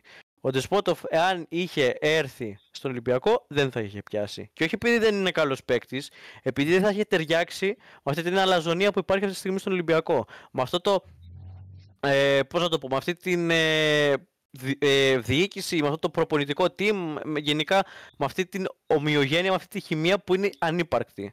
Ε, και, και να κάναμε και την αντιστροφή, να σου πω την αλήθεια, δηλαδή να πηγαίναμε τον Ντεσπότοφ στον Ολυμπιακό και τον Ποντένσε στο ΠΑΟΚ πάλι το ίδιο θα γινόταν. Θα βλέπεις, μπορεί το, να βλέπεις το, το Ποντένσε να έχει τα διπλάσια γκολ, ας πούμε, ή να έχει διπλάσιες assist, ή να ήταν πολύ καλύτερα, να πατώσει πολύ καλύτερα στο γήπεδο. Γιατί αυτό το τελευταίο μήνα δεν είναι ότι ο άνθρωπος βαριέται, είναι ότι δεν υπάρχει ε, ψυχολογία στην ομάδα. Και πώς θα βρεις την ψυχολογία όταν δεν μπορείς να κερδίσεις τη Λαμία, ας πούμε. Ο Πάοκ αυτή τη στιγμή έχει έναν παίκτη, το γενικεύω εννοείται, έχει έναν παίκτη τον οποίο στο πρωτάθλημα της Ρωσίας ήταν απίστευτος ήταν απίστευτος. Ήρθε στο ελληνικό πρωτάθλημα, ήρθε σε μια νέα ομάδα, σε ένα νέο πρωτάθλημα που δεν μπορούμε να πούμε ότι το ρωσικό είναι κατώτερο από το ελληνικό, θα γελάμε. Αλλά ε, ε, ε, προσαρμόστηκε σχετικά ε, γρήγορα. Και ε, είναι αρκετά καλύτερο σε αυτό το κομμάτι, στο συγκεκριμένο, βασικά στη συγκεκριμένη χρονική περίοδο. Και να πούμε την αλήθεια, όταν ο Ολυμπιακός ε, έφαγε το χ από τον ε, Ντεσπότοφ, μετά πήγε στη λύση του Ποντένσε. Δηλαδή καταλαβαίνουμε ότι αν είχε έρθει ο Ντεσπότοφ στον Ολυμπιακό, μπορεί να μην βλέπαμε ποτέ τον Ποντένσε. Εκτός αν δεν ξέρω αν τα είχαν συνδυάσει να έρθουν και οι δύο μαζί. Αυτό δεν το ξέρω. Ε, γιατί βγαίναν και κάτι ρεπορτάζ και λέγανε ότι ο Ποντένσε είχε συμφωνήσει από τον Ολυμπιακό, με τον Ολυμπιακό από το καλοκαίρι. Δεν ξέρω. Αλλά ε, αυτή είναι η γνώμη μου. Ε, και στατιστικά νομίζω δεν διαφοροποιούνται ιδιαίτερα οι δύο παίκτες μεταξύ τους. Ε, νομίζω ότι ο Ντεσπότοφ έχει, ναι, ο Ντεσπότοφ έχει ίσως λίγο παραπάνω, λίγες παραπάνω συμμετοχές σε γκολ από ότι ο Ποντένσε. Αλλά πραγματικά ήταν ένα πολύ ενδιαφέρον ερώτημα αυτό. Ε, Γενικώς νομίζω ότι στο τέλος της, ότι και οι δύο για την εκάστοτε ομάδα ήταν μια πάρα πολύ καλή μεταγραφική κίνηση μέσα στο καλοκαίρι. Παρά την πορεία του Ολυμπιακού, ε, νομίζω ότι ο Ποντένσε ήταν μια καλή μεταγραφή, γιατί έχει αποδείξει ότι όχι τόσο στις μεγα... και, και στις μεγάλες στιγμές έχεις καταφέρει να σκοράρεις σε κρίσιμα σημεία. Αλλά και ο Ντεσπότοφ με τη φόρμα που έχει ξεκινήσει να παίρνει, νομίζω ότι ε, ίσως να είναι, αρκετά, να είναι μπροστά του το ζενήθ της καριέρας του στην Ελλάδα. Ε, νομίζω ότι τώρα είναι μια καλή στιγμή να αποχωρήσουμε από το ελληνικό ποδόσφαιρο και να πάμε στη, στο εξωτερικό, συγκεκριμένα θα πάμε στην Αγγλία, όπου είχαμε αγώνες κυπέλου Carabao Cup μεσοβδόμαδα και θα έχουμε και αγωνιστική δράση ε, μέσα στο Σαββατοκύριακο. Και θα ξεκινήσω με τους αγώνες κυπέλου μεσοβδόμαδα, όπου ήταν τα ημιτελικά του Carabao Cup. Η Middlesbrough φιλοξένησε την Chelsea και κατάφερε να σοκάρει ε, τους μπλε. 1-0 νίκη με γκολ του Hackney στο 37. Πρόβλημα για την ομάδα του Ποτζετίνο. Υπάρχει πάντα επαναληπτικός στο Stafford Bridge.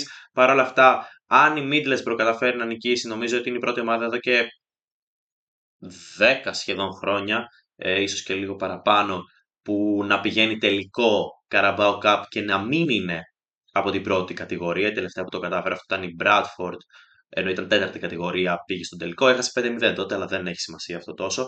Ε, και ο άλλος αγώνας ήταν το Liverpool Fulham, όπου οι παίκτες του κλοπ ζορίστηκαν απέναντι στην ομάδα του Μάρκο Σίλβα. Ο πρώην προπονητής του Ολυμπιακού, η ομάδα του πρώην προπονητή του Ολυμπιακού πήρε το προβάδισμα με τον William στο 19ο λεπτό και δύο γκολ μέσα σε τρία λεπτά για τους ε, Reds από Curtis Jones και Cody Hapko, Hackpo ε, έδωσαν τη νίκη ε, στη Liverpool αλλά νομίζω ότι παραμένουν, ε, παραμένουν ανοιχτοί λογαριασμοί για, τον επαναλη... για τους επαναληπτικούς αγώνες οι οποίοι θα κρίνουν τον πρώτο τίτλο της χρονιάς στην Αγγλία.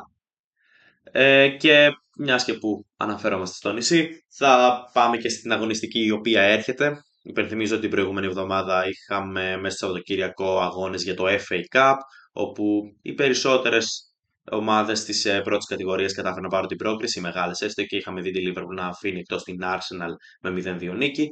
Ε, λοιπόν, η αγωνιστική της Premier League για αυτή την εβδομάδα είναι η 21η και ξεκινάει σήμερα, Παρασκευή, συγγνώμη, ε, Burnley εναντίον Luton σε μία αναμέτρηση για η ζωή ο θάνατός μου ξεκάθαρα. Η Μπέρνλι θέλει την νίκη για να επιστρέψει και αυτή κοντά στην έξοδο από τη ζώνη υποβασμού. Ε, έπειτα έχουμε το Σάββατο 13 Chelsea Fulham, Λονδρέζικο Derby και οι δύο ομάδες είχαν μεσοβδόμαδες αναμετρήσεις οπότε σίγουρα θα δούμε κάποιο rotation και από τις δύο πλευρές. Ενώ στις 7.30 ώρα το Σάββατο είναι το ένα μεγάλο παιχνίδι, Newcastle Manchester City. Είδαμε για τη Manchester City να επιστρέφει έπειτα από πάρα πολύ καιρό, 143 μέρες αν, θυμά, αν θυμάμαι καλά, ο Kevin De Bruyne ε, κόντρα στη Huddersfield για το FA Cup. Δεν είναι σίγουρο ότι θα ξεκινήσει στον αγώνα κόντρα στην ομάδα του Ριχάου, αλλά σίγουρα ε, ίσως το δούμε να περνάει, ε, όχι σίγουρα, ίσως το δούμε να περνάει ως αλλαγή στο δεύτερο μέρος. Γενικώς η City αρχίζει να επιστρέφει στη, στα θετικά αποτελέσματα την ώρα που η Newcastle ε, κατάφερε ναι, μεν να νικήσει ε, για το FA Cup την προηγούμενη μέσα στο Σαββατοκύριακο, αλλά μετράει τρεις συνεχόμενες ήττες στο πρωτάθλημα. Ε, ναι, Οπότε θα ήθελε να το σπάσει τη σερή. Δεν είναι ο αντίπαλος να το πετύχει. Περνάμε στην Κυριακή, όπου έχουμε τον αγώνα Everton Aston Villa στις 4. Δύο ομάδες οι οποίες έχουν εντυπωσιάσει φέτος. Η Aston Villa παραμένει τρεις πόντους πίσω από τη Liverpool στη δεύτερη θέση του πρωταθλήματος. Την ώρα που η Everton μετά από μερικά αρνητικά αποτελέσματα μέσα στο 2024 ε, συγγνώμη, με, με αρνητικά αποτελέσματα με τα οποία έκλεισε το 2023 είναι ακόμα αγκαλιά, ε, συγγνώμη, πολύ κοντά στη ζώνη υποβιβασμού. Βρίσκεται ένα πόντο μόνο μπροστά από την Λούτον στη 18η θέση. Οπότε και οι δύο ομάδες θα θέλουν το τρίποντο. Και ε, επίσης έχουμε την αναμέτρηση Manchester United Tottenham όπου στις 6.30 η ώρα όπου οι Reds θα θέλουν να επιστρέψουν σε, κάποιο, σε ένα θετικό αποτέλεσμα μετά την ήττα με, με 2-1 από την Nottingham την προηγούμενη εβδομάδα. Η Tottenham δεν ξέρω αν θα δούμε το Werner να κάνει το τεμπούτο του αλλά θα θέλει να παραμείνει κολλημένη στη μάχη για, για το top 4 και νομίζω ότι έχει πετύχει τη United σε μια δύσκολη περίοδο και ίσως μπορεί και να ελπίζει σε κάτι θετικό. Ε, μόνο αυτές τις αναμετρήσεις θα έχουμε αυτή την εβδομάδα για το πρωτάθλημα. Ήταν συνολικά ε, πέντε οι αναμετρήσεις, οι άλλες πέντε θα γίνουν σε δεύτερο χρόνο, δηλαδή το επόμενο Σαββατοκύριακο. Λοιπόν, ε, και κάπου εδώ να δώσω την πάσα μου στο Δημήτρη να μας μιλήσει για το Ισπανικό πρωτάθλημα και συγκεκριμένα πρώτα για το Super Cup Ισπανίας το οποίο διεξάγεται ακόμα και τώρα στην Ρίγια της Σαουδικής Αραβίας. Δημήτρη. Ναι, ναι, ακριβώς. Ε, αυτό που έχει, που έχει γίνει τα τελευταία χρόνια τέλος πάντων να φεύγουν ε, από την Ευρώπη, όχι μόνο από την Ισπανία, αλλά από την Ευρώπη γενικά και να τρέχουν στη Σαουδική Αραβία για να αγωνίζονται. Ε, μου φαίνεται λίγο αστείο. Τέλος πάντων. Ο καθένας ό,τι θέλει κάνει. Ε, θα, θα το πούμε αρκετά γρήγορα για να πούμε ε, και στο ε, Ισπανικό πρωτάθλημα εννοείται ε, είχαμε το μεγάλο παιχνίδι της Real η Real η οποία ε, τα κατάφερε στο νήμα μπορούμε να, να πούμε κόντρα στην ε, Ατλέτικο ε, με αυτό το φοβερό 5-3 ένα παιχνίδι ροντέο ε, ο Ερμόσο στο 6 άνοιξε το σκορ για την Ατλέτικο. Στο 20 ο Αντώνιο Ρούντιγκερ σοφάρισε ε, σε 1-1. Στο 29 ο Φερλάν Μεντί, ο οποίος ε, δείχνει να έχει ξεπεράσει το πρόβλημα τραυματισμού, έκανε το 2-1. Ο Γκρισμάν, ο οποίος ε, φέτος βρίσκεται σε φοβερή κατάσταση το 2-2. Ε, με αυτό γκολ στο, του Ρούντιγκερ στο 78 η Real ουσιαστικά είδε τον παίκτη της να σκοράρει και στα δύο τέρματα. Δεν ξέρω στοίχημα θα έχει παίξει σίγουρα.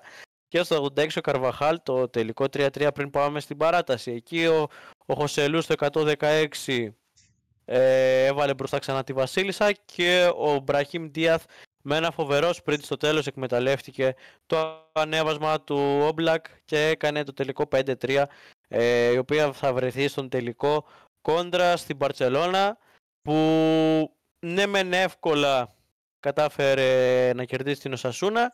Με αυτό το 2-0, το εύκολο 2-0 η Οσασούνα η οποία δεν έφερε μεγάλη αντίσταση στην Παρσελώνα στο το 1-0 έκανε ο Λεβαντόφσκι, ο, ο γνωστός ε, Πόλωνος Κίλερ στο 59 άνοιξε το σκορ και ο Λαμίν Γιαμάλ το ε, ταλαντούχο αυτό παιδί το τελικό 2-0 Θυμίζουμε ότι η Μπαρσελώνα ε, έχει κάτω από τα δοκάρια τον ε, Πένια, ε, μιας και ο Μάρκα Τρέντερ Στέργεν είναι στα pitch λόγω του προβλήματος του τραυματισμού, μάλλον στη μέση.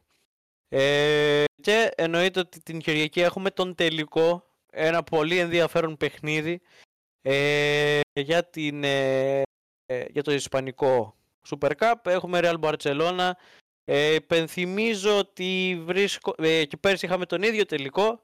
Η μόνη διαφορά ήταν ότι πέρσι, αν δεν κάνω λάθος, το έχει πάρει η Μπαρσελώνα. Μπορεί να κάνω και λάθος τώρα, δεν θυμάμαι. το έχω ξεχάσει.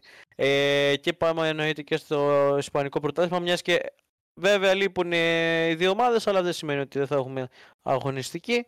Θα έχουμε κανονικά ε, την, ε, 10, την 20η, συγγνώμη, 10, την 20η αγωνιστική έχουμε σε Βίλια Λαβές σήμερα στις 10 η ώρα, γρήγορα γρήγορα. ε, αρχίζει και η 20η αγωνιστική. Στη 3 η ώρα αύριο Las Palmas Villarreal.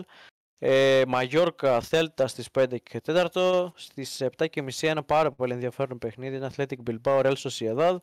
Ε, στις 10 ε, το τελευταίο παιχνίδι του Σαββάτου είναι Μπέτς Γρανάδα και εννοείται ότι αύριο παίζει και η αγαπημένη Σιρόνα η οποία μπορεί να εκμεταλλευτεί και την απουσία της ε, Real και να σκαρφαλώσει και στην πρώτη θέση της βαθμολογίας με ένα παιχνίδι εννοείται περισσότερο. Και ε, κλείνει η αγωνιστική με την Εκάδιθ να φιλοξενεί τη Βαλένθια. Ε, εννοείται ότι τα παιχνίδια τα οποία ε, δεν θα πραγματοποιηθούν για την 20η αγωνιστική λόγω του Super Cup ήταν το Barcelona Σασούνα, Αθλέτικο Μαδρίτης, Ράγιο Βαγιακάνο και εννοείται την ομάδα που προανέφερε και ο Λευτέρης Τιχετάφε ε, του παρολίγων ε, τεχνικού του Ολυμπιακού. Χετάφη, η οποία στην προηγούμενη αγωνιστική ετήθηκε και από τη Ράγιο Βαγεκάνο 0-2 ε, και βρίσκεται σε πάρα πολύ καλή θέση για να πάρει το ευρωπαϊκό εισιτήριο ε, και εννοείται τα παιχνίδια θα γίνουν στις 30 και 1 του επόμενου μήνα. Ε, αυτά από Ισπανικό πρωτάθλημα και ε, ας ελπίσουμε τη, να έχουμε μια καλή αγωνιστική και ε, να δούμε τι θα γίνει και στο, Copa, ε, στο Super Cup, ποια ομάδα θα το κατακτήσει. Ε, η Βαρτσελόνα το πήρε πέρσι, έχεις δίκιο, απέναντι στη Real. Ναι, ναι. Και κάτι άλλο το οποίο προέκυψε στην αναμέτρηση της Βαρτσελόνα με την Οσασούνα, το οποίο διάβασα και με, με, με, με τρέλανε πραγματικά, ήταν ότι αυτή η νίκη με 2-0 της Βαρτσελόνα απέναντι στην Οσασούνα είναι η πρώτη νίκη της Βαρτσελόνα με πάνω από ένα γκολ διαφορά από το Σεπτέμβριο. Από τότε οι νίκες που έχει πάρει ήταν όλες με ένα γκολ διαφορά. Απίστευτο. Ε, και είχε περισσότερες τείνουν να είναι μετά το 80. Δεν ξέρω τι φάση. Αφήνει late drama. Μου θυμίζει πάρα πολύ τη Liverpool αυτό το πράγμα. Τέλος πάντων. Ε, λοιπόν, νομίζω ότι θα φύγουμε από τον χώρο του ποδοσφαίρου και θα πάμε στην Ευρωλίκα όπου για μία ακόμα φορά έχουμε ε, διαβολοβδομάδα όπου είδαμε τις περισσότερες αναμετρήσεις να έχουν ε, διεξαχθεί.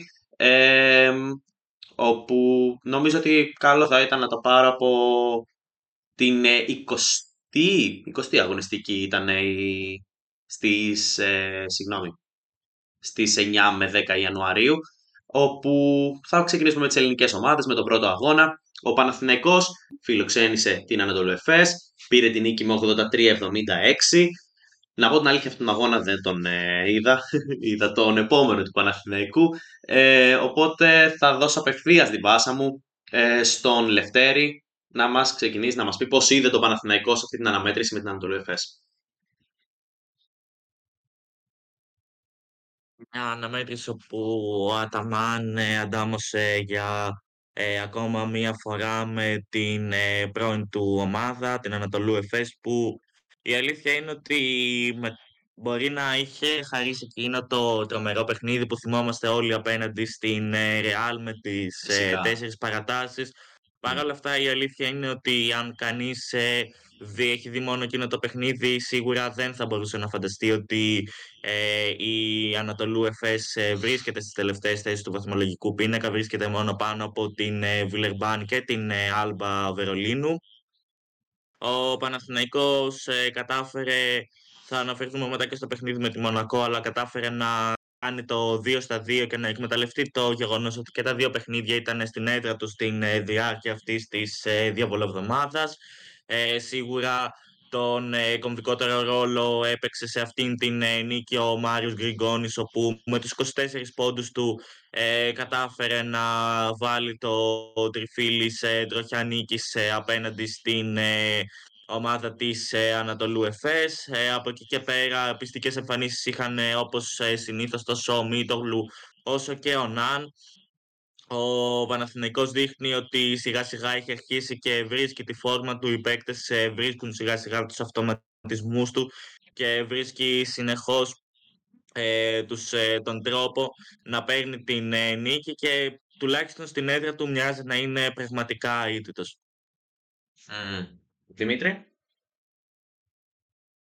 Κοίτα, νομίζω ότι ήταν ένα παιχνίδι το οποίο είδαμε τον ε, Παναθηναϊκό να είναι κυριαρχικός ειδικά στο μεγαλύτερο διάστημα του παιχνιδιού θα μπορούσε με να κερδίσει και μεγαλύτερη διαφορά αν ε, η Ανατολού δεν ε, είχε μαζέψει κάπως ε, αυτό το, το, το, αυτή τη διαφορά και δεν είχε αυτό το μικρό ξέσπασμα που να πω την αλήθεια κάποια στιγμή με φόβησε ότι ο Παναθηναϊκός μπορούσε να χάσει και το παιχνίδι ανταυτού ε, ο Αταμάν ναι μεν προσπάθησε κάπως να κρατήσει ε, κάπως χαμηλά τα στάνταρ και να μην πιέσει τόσο τους παίκτες από τη στιγμή που είχε τη διαφορά αλλά δεν σημαίνει ότι πήγε και να το χάσει. Ε, μια ΕΦΕΣ η οποία φέτος ε, δεν είναι και στα καλύτερά της. Ε, είχε όπως είπε και ο Ελευθέρης αυτό το φοβερό παιχνίδι με τις τέσσερις παρατάσεις κόντρα στη Ρεάλ στην έδρα της Βασίλισσας πρωταθλήτριας Ευρώπης κιόλας.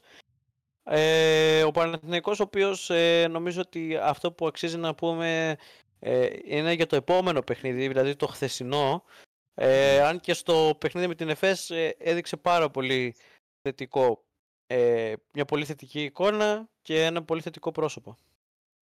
Εντάξει, ε, εγώ δίνω το πας στην ΕΦΕΣ ε, δεδομένου το ότι βιώνει μια περίοδο μετά τον Αταμάν ε, όλο αυτό το καιρό και έχω την εντύπωση ότι μέσα στην εβδομάδα ακούστηκε, συνδέθηκε με την ΕΦΕΣ ο Ιτούδης, ο οποίος πρόσφατα έμεινε, ε, αποχώρησε, απολύθηκε από την Φενέρμπαχτσε. Ε, δεν ξέρω αν θα ήταν μια ενδιαφέρουσα κίνηση αυτή, αλλά πάντως θεωρώ ότι η ΕΦΕΣ απλώς, πώς το λένε, είχε, έφτασε στο Zenith της ε, στα δύο σερί, στις δύο σερί Euroleague και ακολούθησε μια καθοδική πορεία. Θεωρώ ότι κάποια στιγμή θα επιστρέψει, δεν ξέρω αν θα είναι με τον ίδιο προπονητή ή όχι. Ε, ναι, νομίζω ότι θα ήθελα να πάμε πρώτα στον... Ε, θα ήθελα να πάμε πρώτα στην αναμέτρηση του Ολυμπιακού με την Παρτσελώνα πριν αναφέρω τα αποτελέσματα της 20ης αγωνιστικής όπου ο Ολυμπιακός φιλοξενήθηκε από την Παρτσελώνα ιτήθηκε με 86-78 για μένα πυροβολήθηκε στο πόδι ε, αλλά θα ήθελα να ακούσω από τους εμπειρογνώμες της εκπομπής μας Δημήτρη Ε, στενάχωρο το ότι ξανά ο Ολυμπιακός ε, έβαλε τα χεράκια του και έβγαλε τα ματάκια του. Και να σκεφτούμε ότι και, τα δύο παιχνίδια ήταν. Δηλαδή, βασικά να το πω αλλιώς. Την ώρα που έπαιζε ο Ολυμπιακός στο ποδόσφαιρο, δηλαδή στο κύπελο, είχαμε και τον Ολυμπιακό στο μπάσκετ. Δηλαδή, ε, ήταν πραγματικά ο ένας χειρότερος από τον άλλον. Ε, αλλά τέλος πάντων.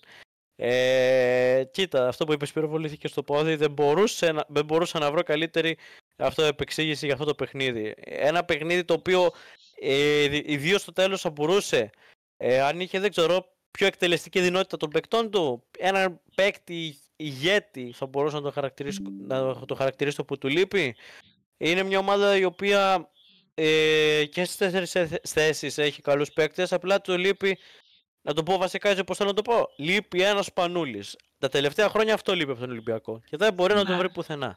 Μα θα μου πεις υπήρχε και ο Σλούκας. Ε, ο Σλούκας δεν μπορούσε ποτέ να μπει στα παπούτσια τους Σπανούλη όμως. Ναι. ε, και δεν το λέω αυτό επειδή μετακόμισε στον Παναθηνικό. Κάθε άλλο. Okay. Είναι ένας πολύ καλός παίκτης, αλλά δεν μπορείς να τον χαρακτηρίσεις με τίποτα ηγέτη. Ε, αυτό όμως να το πω πιο συγκεκριμένα, λείπει μια τρέλα σε αυτόν τον Ολυμπιακό. Ένα, ένας Mike James, ας το πούμε έτσι, ε, στις Μονακό. Ε, ή έναν πολύ καλύτερο εκτελεστή, όπως είναι ο Ντάριους Τόμσον της Μπασκόνια, που θα τον δούμε απόψε. Ε, τώρα για το παιχνίδι. Να μην ε, φεύγω από το παιχνίδι. Ε, ο Ολυμπιακός ε, δεν ξέρω δεν μπορώ να τον χαρακτηρίσω ότι έπαιξε καλά και ας πήγε στο τέλος κάπως να γυρίσει την πλάστικα. Στη τρίτη περίοδο ήταν πραγματικά ε, καταστροφικός. Εκεί που πήγε και το μάζεψε το ημίχρονο κάπως.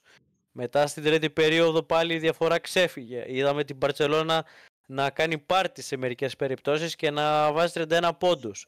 Ε, σε ένα πολύ κακό βράδυ, κακό, παικτικά το λέω έτσι, κακό βράδυ του ε, του Σατοράνσκι ας πούμε και είχε και 13 πόντους. Ο Ερναγκό με 16. Ο Πάρκερ ο οποίος έκανε ό,τι ήθελε και είχε 21 πόντους. Δεν πήρε από όλους τους παίκτες ε, ο Γκριμάου, ο ε, πράγματα αλλά σε μερικές περιπτώσεις ο Ολυμπιακός χόλαινε και αυτό φαινόταν και σε αρκετές φάσεις. Τώρα από τον Ολυμπιακό δεν μπορώ να πω ότι ε, είδα πράγματα που με εντυπωσίασαν. Ο Γόκαμπ ο οποίος έκανε ένα καλό παιχνίδι την προηγούμενη εβδομάδα ε, τώρα τον είδαμε να ξαναπιάνει τα φετινά του στάνταρ. Δεν είναι ο βιονικός Thomas Walker που τον είχαμε συνηθίσει από την περσινή σεζόν. Ο άνθρωπος είναι ξεζουμισμένος γιατί είχε την περσινή φοβερή σεζόν που δεν έχασε παιχνίδι και είχε και μετά το μουντομπάσκετ. Ο Κάναν, ο οποίος ήταν ε, ξανά στα στάνταρ τα περσινά μπορώ να πω. Είχε 0 στα 4 τρίποντα. Ήτανε ε, πραγματικά έκανε ένα πολύ καλό ξεκίνημα και λέγαμε ότι είναι από τους καλύτερους, αν όχι ο καλύτερος σουτέρ της Ευρωλίγκας. Αυτό όμως δεν δείχνει να έχει συνέχεια, δυστυχώς. Και ε, στα τρία από τα τελευταία τέσσερα παιχνίδια έχει σπάσει τα καλάθια. Ε, Μουστάφα Φαλ στα ίδια στάνταρ. Ο Παπα-Νικολάου άποντος δεν εντυπωσίασε. Μπρασδέκη, ε, εντάξει. Πετρούσεφ δεν έπαιξε καθόλου. Ο Μιλουτίνοφ τα ίδια δυστυχώς από τη στιγμή που τραυματίστηκε δεν μπορείς να πεις ότι είναι ένας παίκτης ο οποίος μπορεί να σου δώσει πράγματα ενώ καφιέσαι ότι έχεις τους δύο καλύτερους ψηλούς της Ευρωλίγκας αυτή τη στιγμή έναν καλό ψηλό έχεις. Στην προκειμένη περίπτωση καλύτερα από την του Μιλουτίνοφ να έχεις τον Μπόλον που κάνει απίστευτα πράγματα με την Ερυθρό Αστέρα. Και εννοείται ο Σίγμα ο βραχνάς της φετινής ομάδας, ο παίκτης ο οποίος ε, ποτέ δεν κατάλαβε γιατί ήρθε στον Ολυμπιακό και συνεχίζει ε, για μένα τουλάχιστον αποτελεί βαρύδιο και στο τελευταίο παιχνίδι πολύ καλύτερα που δεν αγωνίστηκε. Ε, δίνω την πάσα μου στον ε, Λευτέρη να μας πει και εκείνος τη γνώμη του. Ναι, εντάξει. Λευτέρη, κάποιον σχολιασμό; Θεωρώ ότι είμαστε για ακόμα μία φορά στο ίδιο έργο θεατές. Βλέπουμε τον Ολυμπιακό να έχει συνεχείς καμπανεβάσματα μέσα στην χρονιά, ακόμα και σε εμφανίσεις όπου ε, μπορεί πολλοί να πιστέψουν ότι ο Ολυμπιακός λίγο πολύ έχει καταφέρει να τις ε, κερδίσει. Βλέπουμε πάντα κάτι να συμβαίνει στο τέλος και ο Ολυμπιακός να καρδιοχτυπεί. Αυτή τη φορά δεν συνέβη αυτό. Παρ' όλα αυτά είδαμε έναν ε, Ολυμπιακό να κάνει δύο σχετικά καλές και δύο πολύ κακές ε, περιόδους. Ε, στην ε, πρώτη περίοδο είχε κατάφερε να δεχτεί 27 πόντους από την ε, Μπαρτσελώνα, γεγονός που δείχνει ότι κάτι μάλλον δεν ε, λειτουργήσε τόσο ε, καλά στην άμυνα.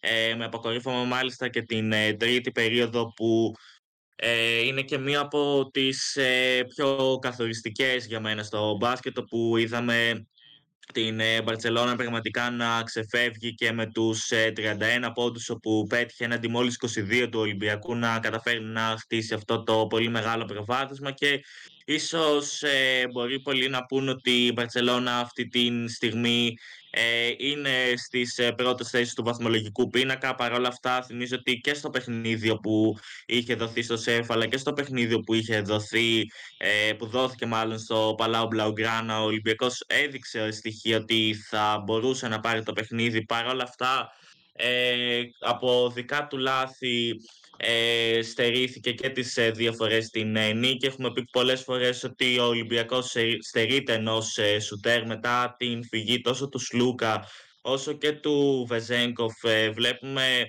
να έχει μια σχετική σχετικά καλή εικόνα ο Πίτερς, ο οποίος πραγματικά θα λέγαμε ότι είναι ο μόνος παίκτης που βλέπουμε ότι σταθερά, αν όχι σε όλα τα παιχνίδια, στα περισσότερα κάνει καλές εμφανίσεις.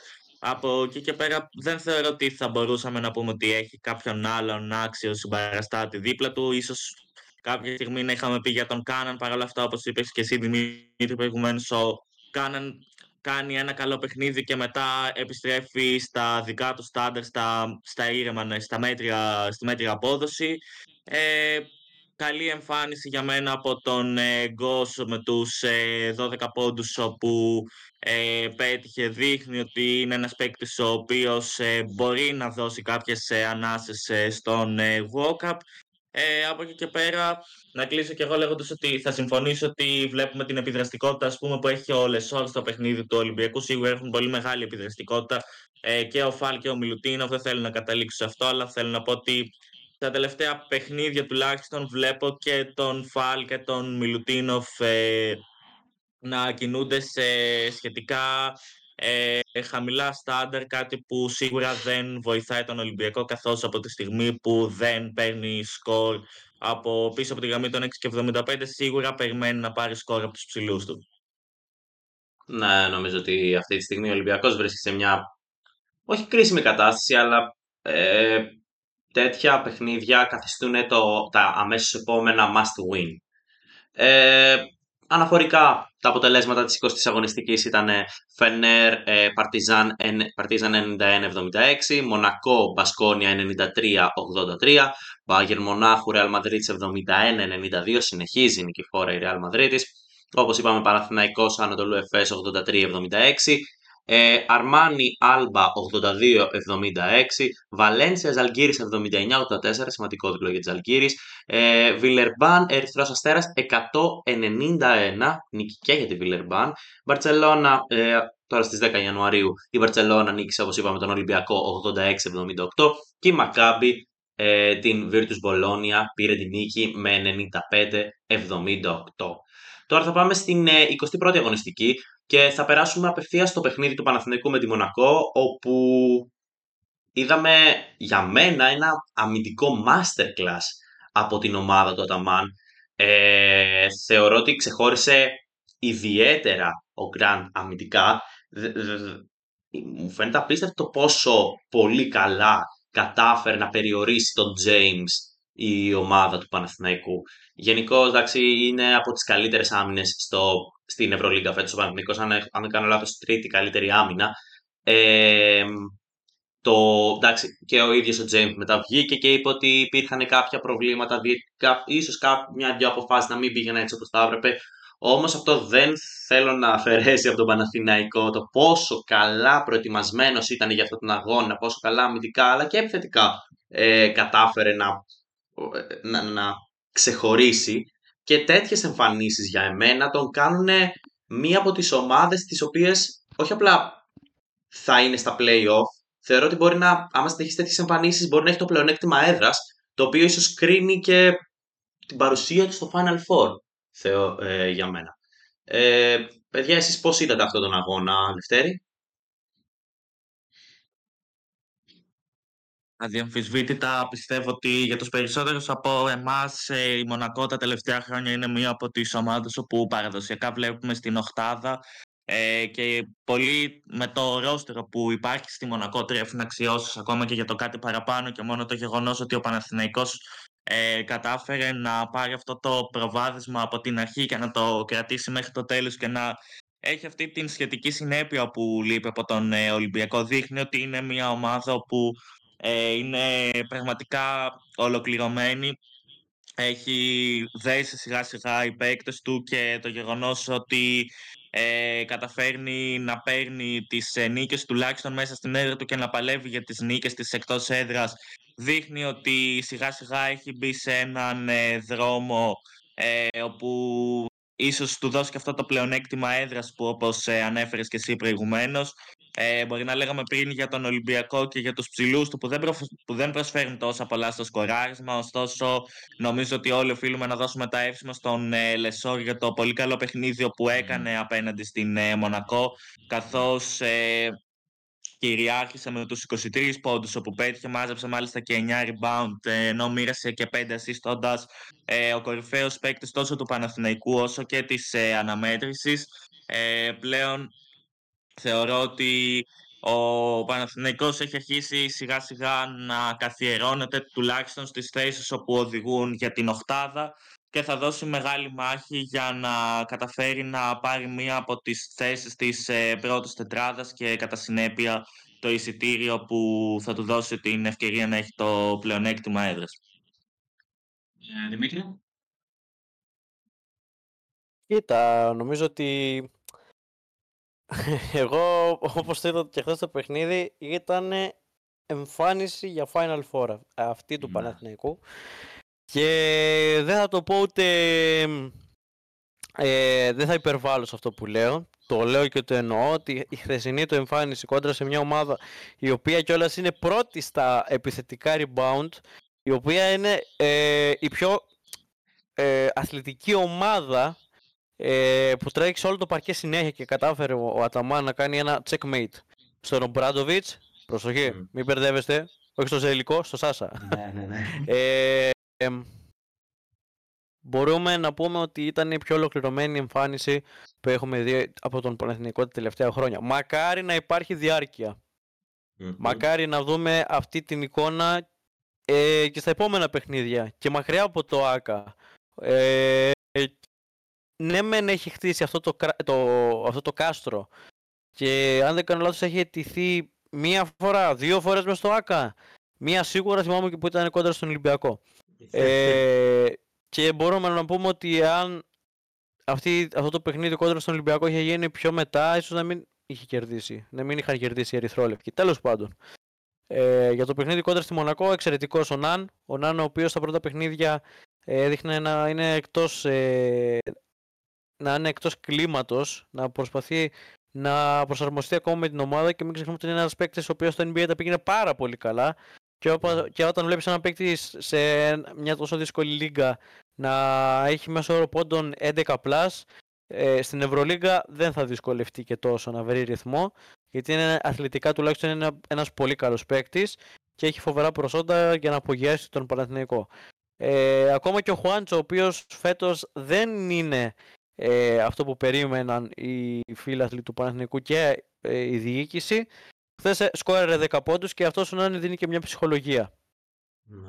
Ε, για τον ε, Μίτογλου εννοείται κλασικά για εμένα τουλάχιστον είναι από τους αγαπημένους μου Έλληνες παίκτες γενικά και για τον ε, Λεσόρτ ο οποίος ε, έκανε πραγματικά το παιχνίδι, έκανε βραδιά καριέρας και είναι από τους καλύτερους ψηλούς μαζί με τον Ταβάρες.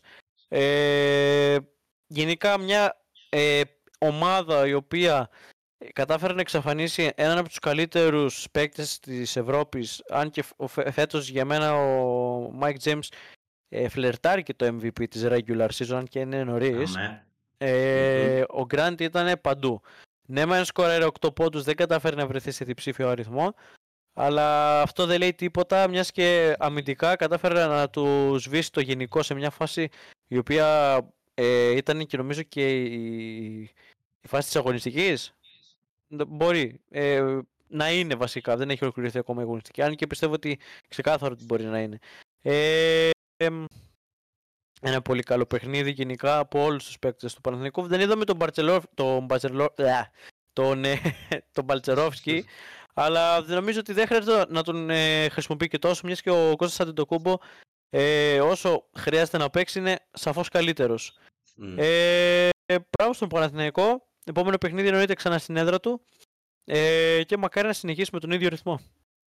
Πραγματικά μακάρι. Ε, θα κάνω μια αναφορά στα αποτελέσματα αυτής της αγωνιστικής μέχρι τώρα, τα χθεσινά δηλαδή της Πέμπτης. Ε, Φενέρ Μπάγκερ Μονάχα 98, 91, ο Παναθηναϊκός όπως είπαμε νίκησε 88-63 τη Μονακό, Αρμάνι, Ερυθρός Αστέρας 62-76, Ρεάλ Μαδρίτης, Βαλένσια, 96-86 και τα μάτς τα οποία θα διεξαχθούν την Παρασκευή 12, σήμερα δηλαδή, Ανατολού Εφές, Βίρτους Μπολόνια, Παρτίζαν Μακάμπι, ε, Μπασκόνι Ολυμπιακός, για το οποίο θα ζητήσω από ένα σχόλιο από τον καθένα σας σε λίγο, Μπαρτσελώνα Ζαλγκύρης, και Βιλερμπάν Άλμπα Μάχη κάτω ε, στις τελευταίες δύο θέσεις της βαθμολογίας της Ευρωλίκα. Λοιπόν, για το Μπασκόνι Ολυμπιακός, ε, ένα σχόλιο από τον καθένα σας και να περάσουμε στο τελευταίο κομμάτι της εκπομπής μας. Ε, Δημήτρη. Κοίτα, δυστυχώς, εμένα τουλάχιστον σαν μια γνώμη είναι ότι ο Ολυμπιακός ε, είναι είτε επιθετικά είτε αμυντικά δεν μπορώ να πω ότι μου βγάζει αυτό το αίσθημα, το συνέστημα βασικά το ότι θέλω να κάτσω να δω τον ε, Ολυμπιακό και πιστεύω ότι θα κερδίσει. Δεν είναι όμως μια ομάδα που θα την υποστηρίζει μόνο στις νίκες ή νίκες στις ήττες. Αλλά από τη στιγμή που υπάρχουν προ, ε, υ- υπάρχει τέλος πάντων μια εικόνα η οποία ε, φαίνεται ότι υπάρχει πρόβλημα. Ότι υπάρχουν αρκετά προβλήματα. Και δεν βλέπουμε να υπάρχει το λεγόμενο αντίδοτο, θα συνεχίσει να παρουσιάζει τα ίδια. Να πω την αλήθεια, σήμερα δεν πιστεύω ότι μπορεί να κερδίσει την Πασκόνια. Πιστεύω ότι ε, θα ιτηθεί Ε, Μιας και φέτος οι Ισπανικές ομάδες τον έχουν κάνει γιογιό. Συγγνώμη για την έκφραση, αλλά αλήθεια είναι. Ε, και γενικά οι περισσότεροι παίκτες, οι περισσότερες μεταγραφές δείχνουν να μην έχουν πιάσει πλην του Williams Goss που μην μη γελιόμαστε είναι και ένας παίκτης που έχει ξανάρθει στον Ολυμπιακό οπότε είναι σε γνώριμα λιμέρια. Ούτε ο Σίγμα έχει αποδώσει, ούτε ο Πετρούσεφ έχει αποδώσει, ούτε ο Μπρασδέκης. Ε, ο Μιλουτίνοφ είναι σε πολύ ριχά νερά και εκείνος είναι το δεύτερο comeback του. Δεν ξέρω πραγματικά. Δηλαδή υπάρχουν μεμονωμένοι παίκτες που βγάζουν τα κάστανα από τη φωτιά και είναι πολύ δύσκολη η περίπτωση. Μακάρι να καταφέρει να κερδίσει, αλλά το θεωρώ δύσκολο. Ε, Λευτέρη; Σίγουρα θα είναι μια πολύ δύσκολη αναμέτρηση καθώς η Μπασκόνη έχει καταφέρει να κερδίσει τόσο τον ε, Παναθηναϊκό ε, πριν από λίγες εβδομάδες όπως θυμόμαστε όλοι όσο και τον ε, Ολυμπιακό στο, στα παιχνίδια των ε, πρώτων αγωνιστικών.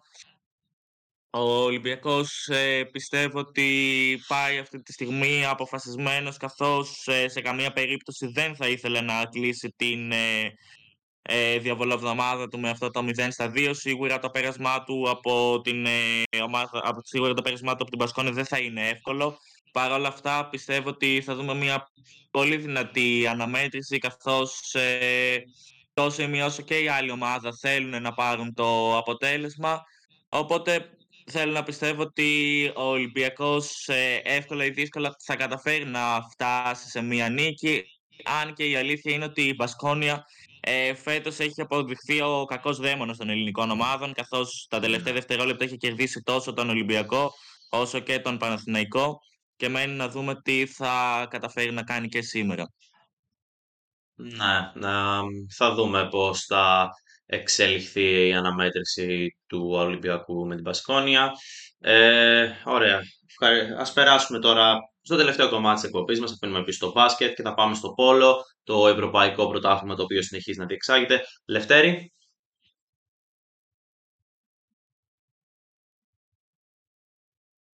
Ναι, η αλήθεια είναι ότι έχουμε δει μια αρκετά καλή εμφάνιση τόσο από την εθνική ομάδα από όλο των ανδρών όσο και από την εθνική ομάδα από όλο των ε, γυναικών. Να ξεκινήσω ε, πιάνοντας ε, πρώτα από τις ε, γυναίκες όπου μπορεί χθες να γνώρισαν μια πολύ βαριά ήττα κόντρα στην ε, Ισπανία με 13-5 ωστόσο η δύναμη των ε, Ισπανίδων είναι αναμφίβολη. Θυμίζω ότι είναι και η ομάδα όπου είχε ητηθεί η εθνική μας ε, χαιρετώντας το, το, παγκόσμιο πρωτάθλημα της, ε, της Φουκουόκα το καλοκαίρι.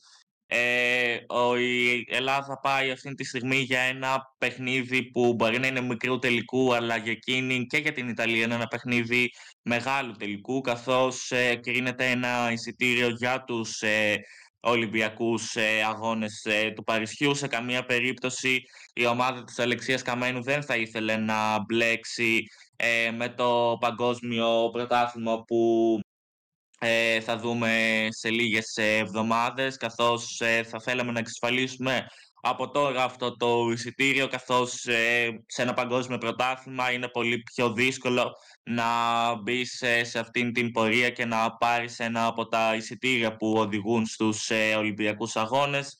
Ε, καλή σε γενικές γραμμές ε, η πορεία της εθνικής μας ομάδας. Είχε και αυτή την ε, νίκη απέναντι, τη μεγάλη νίκη απέναντι στην Ουγγαρία, όπου η αλήθεια είναι ότι έχει μεγάλη παράδοση στο πόλο.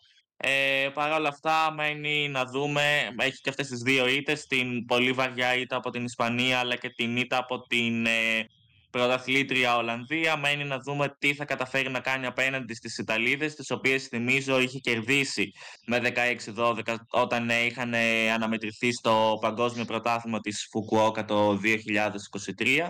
Και για να πάμε και στους άντρες, αν εξαιρέσουμε εκείνη την ε, τραγική εμφάνιση θα λέγαμε απέναντι στην ε, Ιταλία όπου ε, πραγματικά έκανε ό,τι ήθελε στην ε, πισίνα ε, η Ιταλία. Η Ελλάδα δυνατούσε να βρει σκορ στον ε, παίκτη παραπάνω, κάτι το οποίο φαίνεται ότι ε, δεν μπορούσε να ε, ανταπεξέλθει η Ελλάδα καθώς δεχόταν συνεχώς τέρματα στον παίκτη παραπάνω και αν και πολλοί πίστεψαν ότι σε εκείνο το παιχνίδι η αποβολή του Ντισόμα που ήταν ένας παίκτης των Ιταλών που είχε πετύχει πέντε τέρματα σε εκείνο το παιχνίδι θα έκανε την εθνική μας να φτάσει στην ανατροπή, κάτι τέτοιο δεν ήρθε.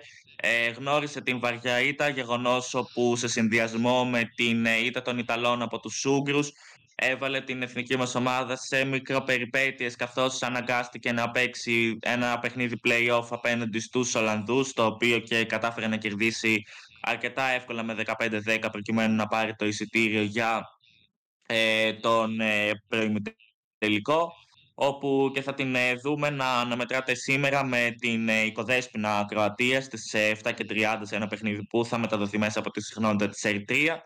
Ε, και για να κλείσω, αξίζει θεωρώ να αναφέρουμε ήδη τις δύο ομάδες που έχουν πάρει τα εισιτήρια για τα ημιτελικά ε, στο Ευρωπαϊκό Πρωτάθλημα από όλο των ανδρών, όπου νωρίτερα είδαμε την ε, πολύ δυνατή αναμέτρηση ανάμεσα σε Ουγγαρία και Σερβία. Δύο πολύ δυνατές ομάδες με παράδοση στο πόλο. Είδαμε το παιχνίδι να ολοκληρώνεται και να παίρνει την νίκη πραγματικά στις λεπτομέρειες η Ουγγαρία, καθώς επικράτησε με 15-14 στα πέναλτι. Και μια πολύ άνετη πρόκριση για τους ε, Ισπανούς, όπου αυτή τη στιγμή στο πέμπτο λεπτό του τετάρτου κταλέπτου ε, βρίσκονται μπροστά στο σκορ με 26. Το παιχνίδι έχει κρυθεί προπολού και μένουν εκτός από την αναμέτρηση της Ελλάδας με την ε, οικοδέσποινα Κροατία η αναμέτρηση της Ιταλίας με το Μαυροβούνιο σήμερα στις 9 και 4. Υπέροχα. Ευχαριστούμε πάρα πολύ, Λευτέρη, για την ενημέρωση.